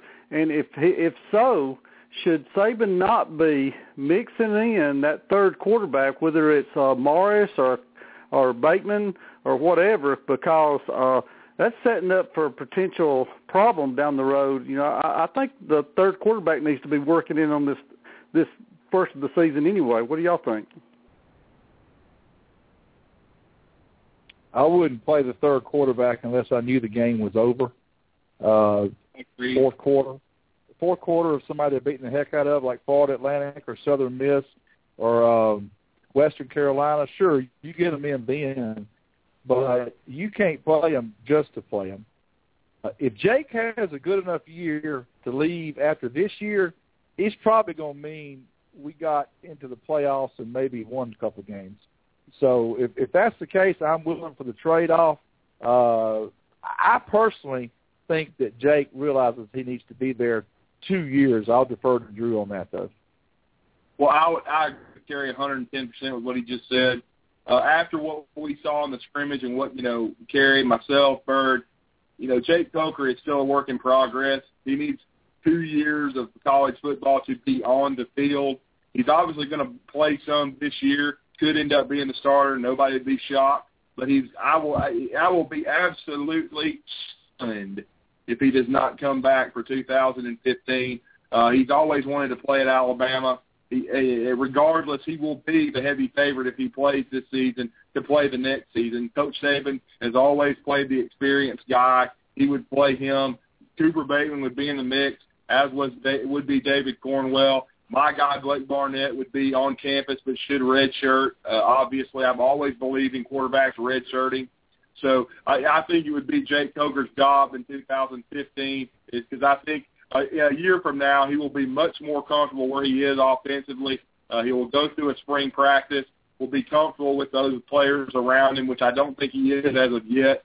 And I just think, regardless, uh, you know, you hate to get ahead of yourself, but I think he's going to be the, the, the you know massive favorite to be the quarterback in 2015. Could it end up being two one-year starters? Absolutely, it could. But I think no, no matter what, I do think that there's not a lot of separation right now between Blake and Jake. And I think right now you're going to see both of them play this season. And it would not shock anyone. If, and I still think Jake will win the job more than likely. But very happy for Blake Sims because he he's grinded and deserves a chance to play and deserves, regardless, to have a package of plays. But I think right now you're going to see Jake Coker spend two years in Alabama's program because he spent three not playing a lot of football at Florida State. One last note uh, that I can add from my Auburn friends that you know uh, have to tolerate on a regular basis. You know, the uh, the the talk I'm hearing around the water cooler is that J- Javon Robinson is a serious flip to Alabama. That's what they're saying. So I mean, if they're, they're saying it, there must be some teeth to that right there. So they're they're admitting it. Your your guys, you know, well, the, follow Auburn, they're, they're admitting this. Well, they're not admitting it, but there's a lot of talk about it. So evidently, have they said anything about Darrell Williams? No, but but strongly about Javon Robinson. So I don't know if you know what I heard to start with. He he was going to Alabama anyway. I don't know what happened to that, but you know, so maybe he thought he made the wrong decision. Well, I, what happened? I think. Go ahead and tell them what happened, Drew. My my my, my apologies. I just want to say with Darrell Williams, uh, Marty, he, he wanted to commit to Alabama at the A-Day game. They were not ready at that point to take his commitment. Uh, Coach Saban wanted him to come to camp. Uh, then, you know, Cougar was going through their spring practice. Uh, Kirby Smart came and videoed some of his practice. Coach Saban watched the tape, uh, called Darrell back, and he said, "Look, you know, forget the, camp. You can commit to Alabama." You know, but Darrell has kind of he he he has given the co- Auburn coaches his word. Didn't uh, flip right away, but knew Alabama was interested. But you know, a lot of the Alabama's committed guys have been working Darrell, including his teammate Christian Bell, and so I think the you know Darrell has thought about this. I think he he grew up an Alabama fan. I think he he's very interested in Alabama. Uh, and then, of course, Alabama's board has kind of evolved. You know, they lost some linebackers. Leo Lewis decommitted, and then you know they did not get Adonis Thomas. So they, they the coaching staff has returned up the heat on Darrell. Would not be shocked before this season if he does uh, flip to Alabama from Auburn. Well, guys, great show. I tell you what, it's, it's great from hearing from all the experts on this show that you can't get anywhere else in, in Alabama land. And I just I appreciate what y'all do, guys, for this show, and, and y'all keep it up. And I, I just can't wait. I mean, two weeks from tonight, we'll, we'll be breaking down that first game. That'll be exciting, and, and, and it seems like it's been an eternity since football's uh, been from last year. Well, thank you, Marty. We appreciate you calling as always, man. Thanks, Marty. Roll, Roll Tide. Tide, Y'all have brother. a good one. God bless you, Bird. Thank Roll you, Marty. Thanks, Drew, man. uh, Drew, we've got a uh, another question from Chad. I'd like for you to. I'll ask it and you answer it. Uh, any idea when the staff thinks Eddie Jackson will be able to play in a game? Well, my my opinion on this, after seeing his progress in the fall camp, uh, Cary, I know they held him out of the two scrimmages. I think he will play against West Virginia, but not a lot. I think it'll be 15 to 20 snaps. Could be in the nickel or dime because I'm sure he's been cross trained and knows the job. But I think he will play some to get his feet wet, and I think he'll play more in the in, against Florida Atlantic, and then of course uh, uh, Southern Mississippi. But he will not see his first ex- extensive time where his snaps go up probably until the Gators come to town. But I think he will play in all three games. I think he's made a lot of progress. They might hold him out against West Virginia, but I doubt it. I think they'll give him some time to get his feet wet. So he, again, and then he'll, he should have an ample opportunity in the other two games where they should be able to play a lot of people. But I think they're going to try to get him ready uh, for the Gators, and I think he's made enough progress. He's moving well enough in practice. I know they didn't want to, you know, take a chance in the two scrimmages, but I would think he would get a chance to play some snaps against West Virginia. I don't know what y'all's thoughts are, but I would think he would play a handful of snaps and be on a pitch count. I, I would agree with that. Bird, are you still here?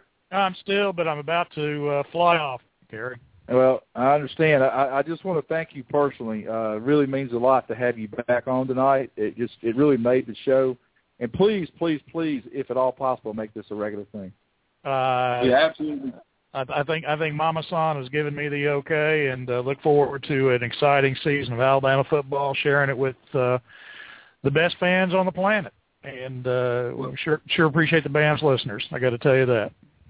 Well, Bird, Well, I'll, I'll echo what Cary said. You know, this wouldn't be possible without what you put together, and then getting invited in by you guys. You know, over a year ago, I guess now for me, uh, and now it's become a regular gig, and now we're going to be on Bama Sports Radio. None of this would be possible without you, what you've been able to put, you know, put together, and, and uh, with your out your contributions. And we look forward to having you on every week during the football season, and we look forward to having excellent guests on every week. And this show wouldn't be uh, wouldn't be what it is without what you've done. We appreciate it, man. All right, guys, you're the you're the true experts, and it's fun for me to sit back and like like with Rock, we get to put our feet up on the desk and listen to people who really know what they're talking about. So, but I'll, I'll see you guys next week. Roll Tide, and uh, man, I can't hardly wait.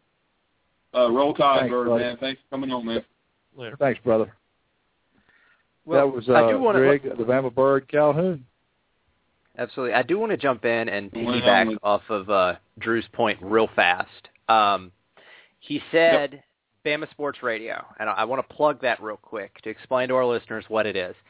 Bama Sports Radio is essentially a podcasting network. They have an app for both iOS and Android. You can download it, and since BAMS has now joined the network, as well as being able to get our podcast from bamsradio.com, you can get it through the BAM Sports Radio app.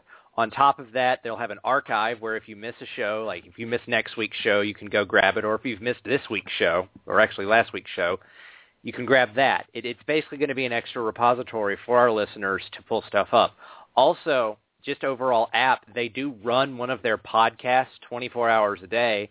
So if you have to go to the gym, you know, if you, I, I'm a gym rat, so if you go to the gym or you're just driving along and the radio stinks because Finebaum's ranting at an Auburn fan, you can pull up your BAM Sports Radio app and you can get, you know, BAMS might be up or it might be one of the other podcasts that the Bama Sports Radio Network encompasses. It's great content. It's Bama-focused content. I encourage you to go out and download the app. I personally have downloaded the app and used it some, and it's, it's an interesting piece of technology. So from BAM's resident tech wizard, you get a recommendation to check out the app. I think you will enjoy it. But anyway, let's get back to talking Bama. Well, that's a big deal, though, for BAMS Radio to enter into this partnership, Thomas, because it's going to increase our exposure and it, and it makes us part of an existing solid network. So I think this is just a, a match made in heaven, really. Oh, absolutely. And, and I want to give a shout out to the guys over there. I agree. Yeah, I want to give a shout out to the guys over Right. there. They've been a joy to work with. Uh, the three drops that I played during our break, that's some, that's something you'll hear more of. I really like the long Eli Gold monologue. I'll probably use that a lot, but it, it's it really is a match made in heaven, and we're really excited. And I know the folks over at Bama Sports Radio are excited as well. That was what I was doing this week.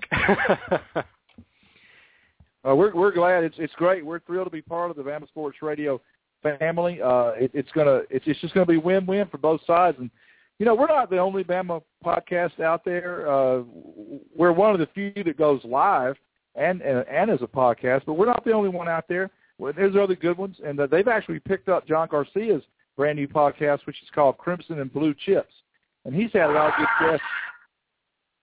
Uh, I don't know what that was. He's had a lot of good guests the uh, first few weeks too. And John, Drew, I got to share this with you, Drew. Uh, John has put up a really interesting post tonight, and I know he won't mind me sharing this if you give me about one minute to read some new information he has on Calvin Ridley and Sean Burgess Becker. Uh, is everybody still? Are you still there, Drew? Oh yeah, I got you, brother. Okay. Well, let me just read this real quick. John, this is John Garcia talking on BamaMag.com.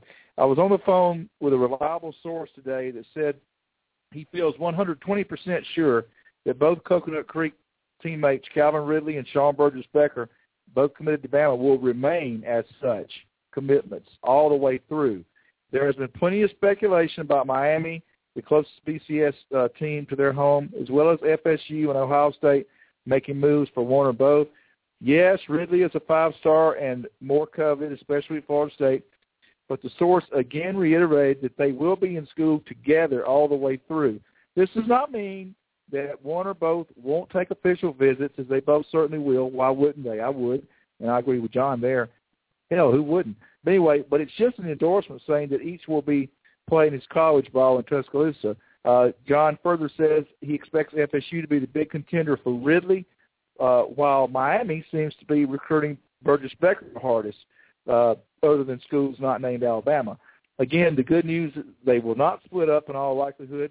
They live together, as we pointed out on this show, and their families are very close as they are. In fact, Becker's parents were publicly shining attention at Monarch High School's administration for the Ridley eligibility situation, which is all but done. He won't be able to play beyond the September 19th game against Piper, as Rodney talked about earlier. Due to him becoming 19 years nine months. Again, and this is John Garcia talking. I don't think that's a big deal. It certainly won't interfere with any recruiting, but it shows the tightness of their overall group. Uh, as he, as John mentioned this on his Crimson and Blue Chips podcast, which is also carried by Bama Sports Radio, as I mentioned. Uh, it gives Ridley more time to focus on academics and maybe even get in school in January, which of course would be encouraged by Bama staff if they have a choice. Finally, he says uh, he thinks that uh, they'll take most of their visits, if not all, but they're going to end up at Alabama, and that looks more and more likely from what John's hearing and has heard for a while. And bear in mind that John Garcia, who is a regular contributor to this show, is a South Florida native and has some very good high school sources in the area. So uh, may, maybe that's not brand new, Drew, but it's really good to hear that coming from somebody that has good sources in South Florida. Oh, there's no doubt, Cary, and uh, I've heard some information as well, leading me to believe that both of those young men are going to be at Alabama. I think they're. I think that things started looking up this week in that regard. I think some things are. I think I really believe that they are both priorities, and uh, especially Ridley. Uh, and I think both of them. I will be shocked if they don't sign with the University of Alabama. Yeah, and that's and you know I don't know if people really realize how good Ridley is. And Burgess Becker's a great safety. Don't get me wrong, but when you look at some of the highlight reel type plays that Ridley made, not only in in his high school games, but even at the at the combines and all this summer. I mean, this guy. There's receivers and then there's freaks, and to me, Drew, this guy's a freak. He's a freak. He plays faster than he looks on tape. I had a lot of people telling me he only ran a four six. And you know, it does not look like that when you see him in person. Uh, he's just on top of you. He's a technician. Just ask Blake Barnett how good Calvin Ridley is. And I mean, you know, he and he and Ridley had instantaneous chemistry at the opening, and uh, he helped. You know, Blake. He and Blake were the combo that basically won that seven on seven tournament. Blake was named, you know, the the uh, the the winner of the Elite Eleven. Ridley was named offensive MVP. So I mean, I just really think that both those guys have bright futures, and I think uh, Sean Burgess Becker is better than people give him credit for. Very good, strong safety. Uh, hopefully, this will be a, a, a, a duo from the same high school, much as the same as Julio Jones and Robert Lester. Yeah, we both take that right now. Uh, something else I wanted to read just real quick, Drew, and this is not as long as the other thing. A release uh, from Media Relations at Alabama uh, it, it just shows uh, what great strides are being made by Crimson Tide athletes. And Thomas, you'll be glad glad to hear this too, as a former tutor for the athletic department. But this is a release from UA Media Relations. As classes begin Wednesday for the University of Alabama's new academic year, the Crimson Tide Athletic Department is coming off one of its finest years in school history in terms of academic success. The 2013 to 14 school year saw the Tide attain extraordinary heights at both the individual and team level, as well as overall as a department. Alabama's over 550 student athletes averaged over a 3.2 GPA, including 46 kids that have a career 4.0. Overall, seven teams had cumulative GPAs above 3.5 for last year, marking the fourth year in a row at least five teams have met that standard, while 15 of 17 athletic programs earned GPAs over 3.0 for the academic year. And it goes on to say that more than 100 student athletes earned their degrees during the academic year that ended in uh, mid-14. The latest numbers find that Alabama graduates 69% of its student athletes, while the general student population graduates 67%. So Thomas, uh, as a former tutor and as someone that knows some of the people in place now, like John Deaver and his staff, this is really impressive by the University of Alabama. Oh, oh yeah, absolutely. And and having worked with a lot of those folks, it, it really I can't underscore enough how hard they work to help something like that.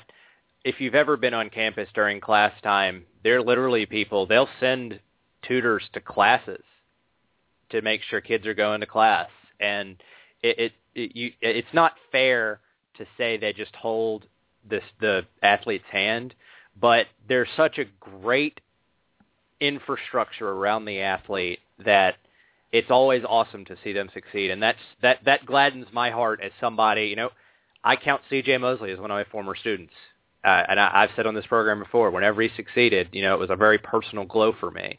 So you know, and, and having connections like that, it's just a great program, and I'm really glad that even as good as it was when I worked there a few years ago, it's gotten better. yeah, I just wanted to pass that along because sometimes we concentrate too much on just football, and uh, you know, I just feel like that the whole athletic department and it's it's tutoring all the play the um, the the props they can get.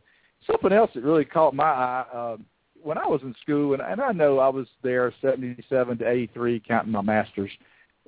We had like sixteen thousand students. Drew Thomas, they have over thirty five thousand students now.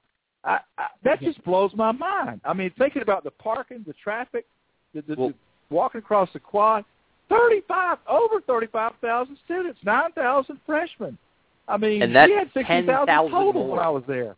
Yeah, that's ten thousand more than 2007. The university has experienced such titanic growth concurrently with the rise of Alabama football. It's a really I actually wrote an article. Uh, Touchdown Alabama is going to be putting out their first issue here real soon, and I was asked to write about the Saban effect. And one of the things when you dig into the numbers is not only is the football program worth so much more money, but look on Alabama's campus. Dorms are going up everywhere. Enrollment is exploding. It's it, it's a very it's a crazy ripple effect. So just just crazy stuff to talk about going on on campus, not just as a football team, but as a university community as a whole. It's it's just it's crazy. Even me, I've only been gone out of there two two and a half years, and it's it, it's it's an order of magnitude bigger than even then.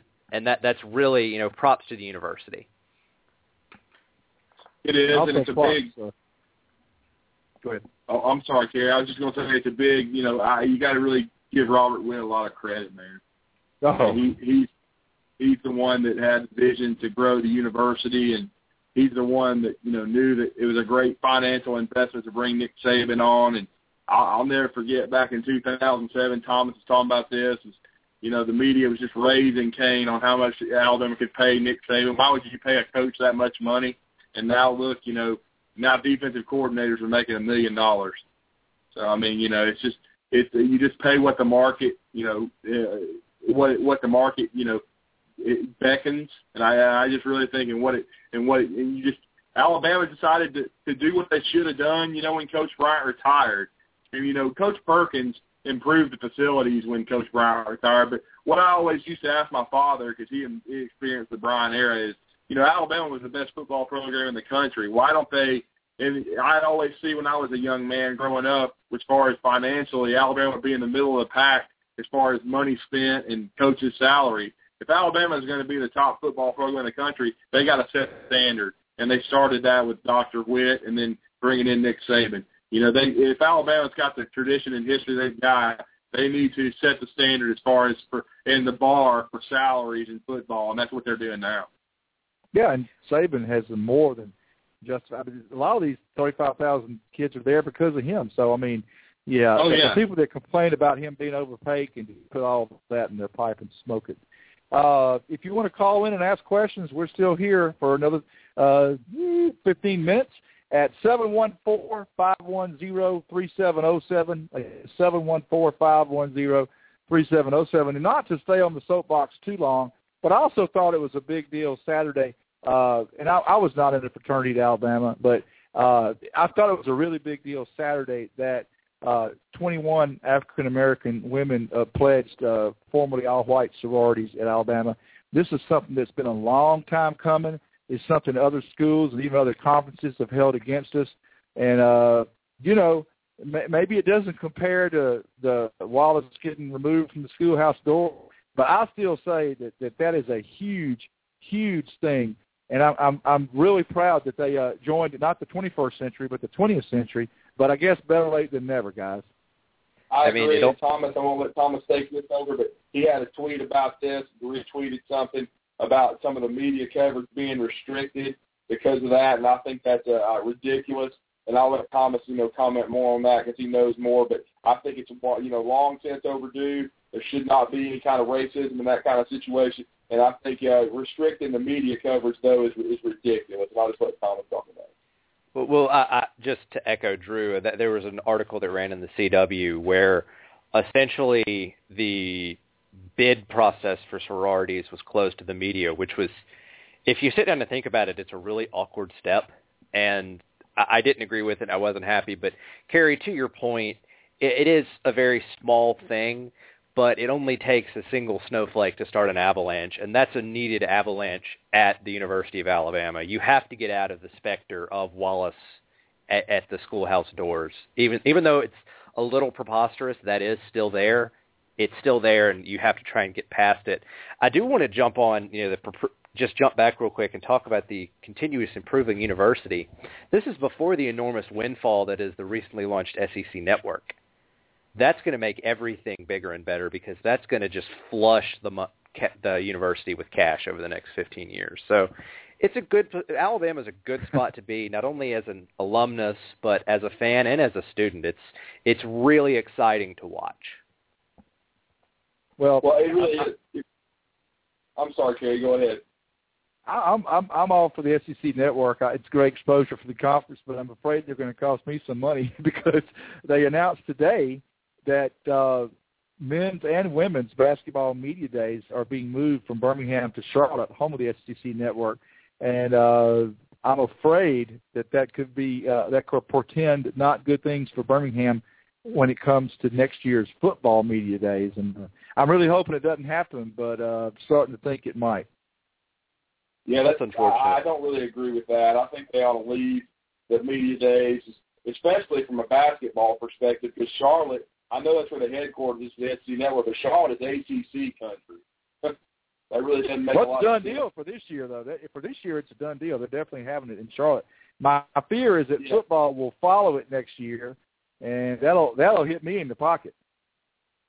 Yeah, that's you know that's uh, that's uh, there's going to be a lot of reporters having to have their expenses paid. A lot, you know, be a lot further trip because Charlotte is really not in the SEC uh, territory.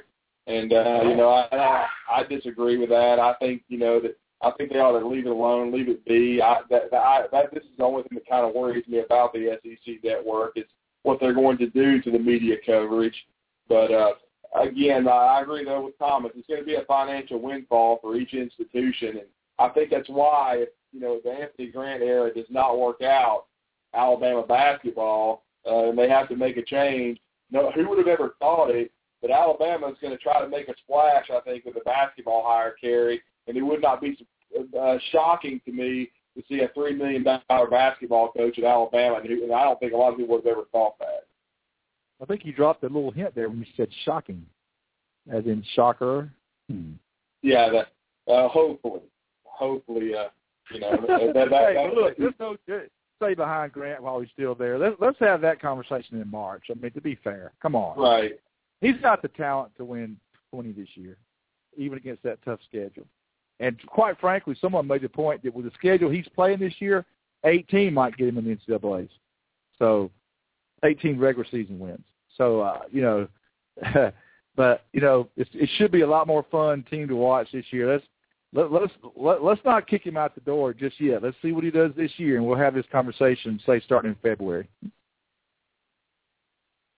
Agreed. Fair enough. But that being said, you made a good point. Uh, so we have covered a lot tonight. Uh, I'm trying to think if there's anything else about. I'll tell you what, Drew. We we didn't really go into much detail, uh, and and one person had asked um, on my Twitter, but we can answer it here.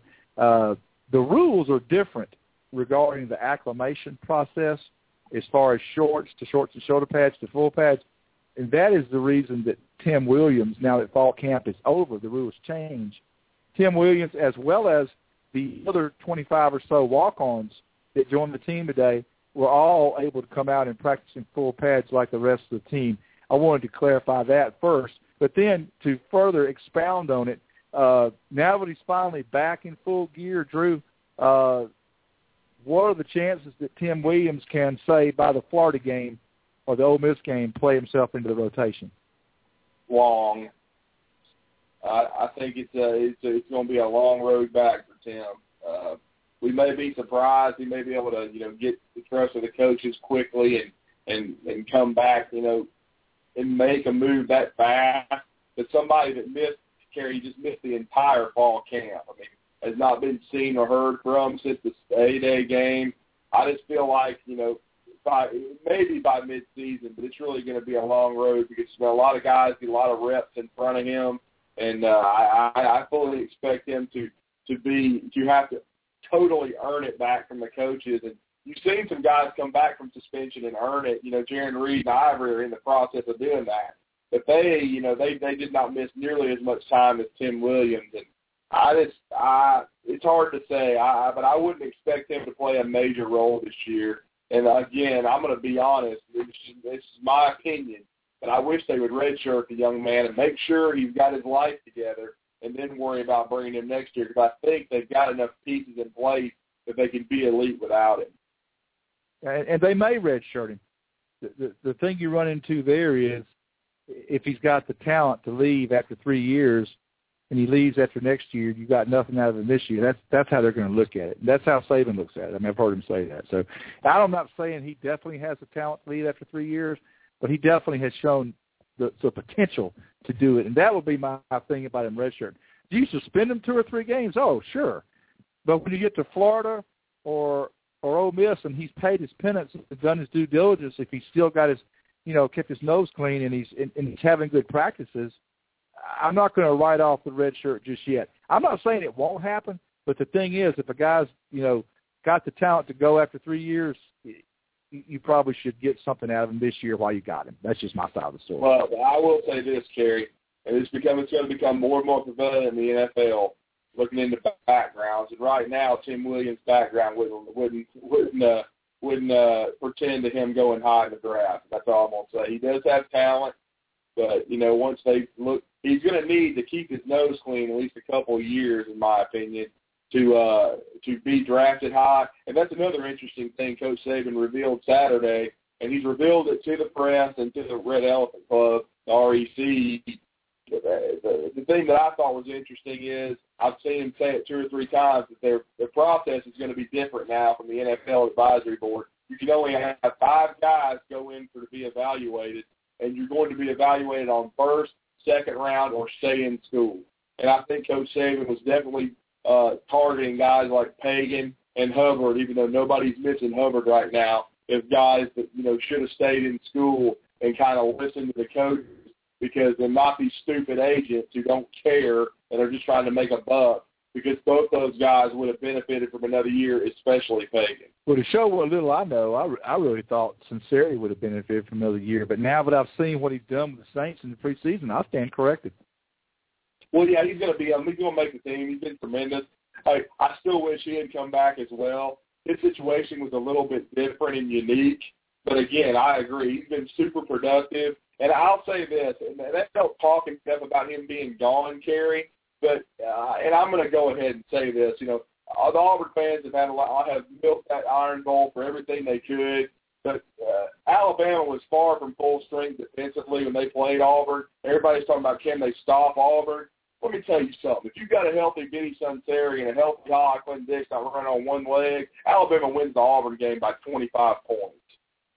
With one minute to go in regulation, they had 21 points. So and, like and all these Auburn fans, we got somebody listening tonight. Just remember that because that game could have easily got out of hand for Auburn. Uh, after Alabama was up twenty-one to seven, if we have all our bullets uh, in our gun, I heard I thought a caller on Finebaum to say we're only going to get faster, Paul. Well, guess what? Alabama's going to tweak their scheme a little bit, and if Alabama's fortunate enough to be healthy when they play the Tigers, look out, man, because I think it could be a little bit different outcome this time around.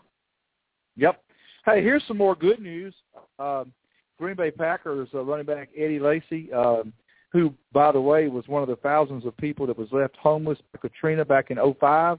On uh, right. Friday of Friday of this week, his folks are moving from a trailer home to a new house that Eddie bought them. Uh, I guess I oh. thought this had already happened, but it is officially happening Friday of this week. So, how I mean that just that just makes you feel good right there, man. I'm sorry, that's you, oh yeah, man. That's, anybody that's a positive, positive thing. Anybody seen that? You know that E60 thing on Eddie, man. He overcame a lot.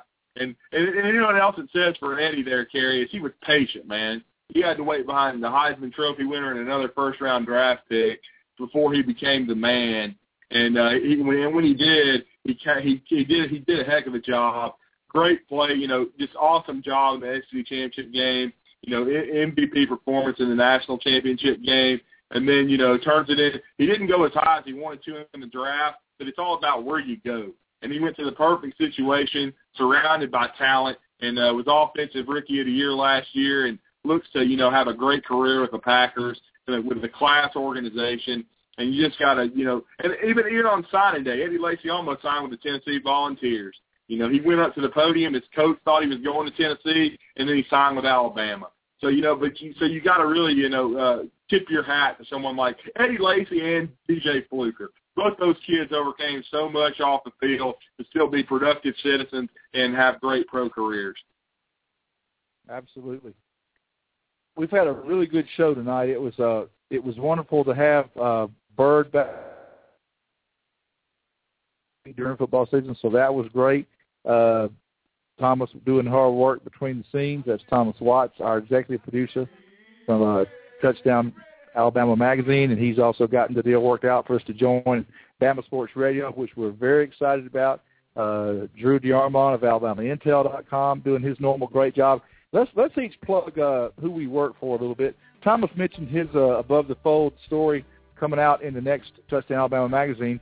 Uh, Kirk McNair did a lot of the work. Uh, Arnold P. Stedham and uh, also John Garcia have all collaborated on the newest Bama magazine that's out on newsstands now. And uh, a lot of exciting changes coming up uh, on Alabama Intel as well, right, Drew? Absolutely, Cary. We're going to launch a new website tonight at midnight. I think it's finally ready to go. It's going to be much more mobile friendly. So we look forward to doing that. Our members are all looking forward to that. We look forward to continuing to gain more members including uh, a, well-known mother of a great quarterback uh, that's committed to Alabama who told me last night she was going to join. So we look forward to that, and hopefully she's going to be a guest on this show in the near future. We'd love to have her. Uh, longtime listener and BAMS Radio fan Heather wants all y'all to know that her house in Ross Bridge in Hoover is for sale. And uh, someone by the name of Katie Ingleson, I don't know who, the, who she is, but she is going to be hosting the Cecil Hurt Show one of many Alabama podcasts and always a fun one to watch. Uh, but that's going to do it for this edition of BAMS Radio on Blog Talk Radio. So for Drew DeArmond of AlabamaIntel.com, for Thomas Watts of Touchdown Alabama Magazine, for Greg the Bird Calhoun, who founded this show several years back and has kept us going the whole time, and for our guest, Rodney Orr of TiderInsider.com, I'm Cary Clark with BamaMag.com, signing off on another edition of BAMS Radio on Blog Talk Radio. Roll Tide, everybody. Roll Tide.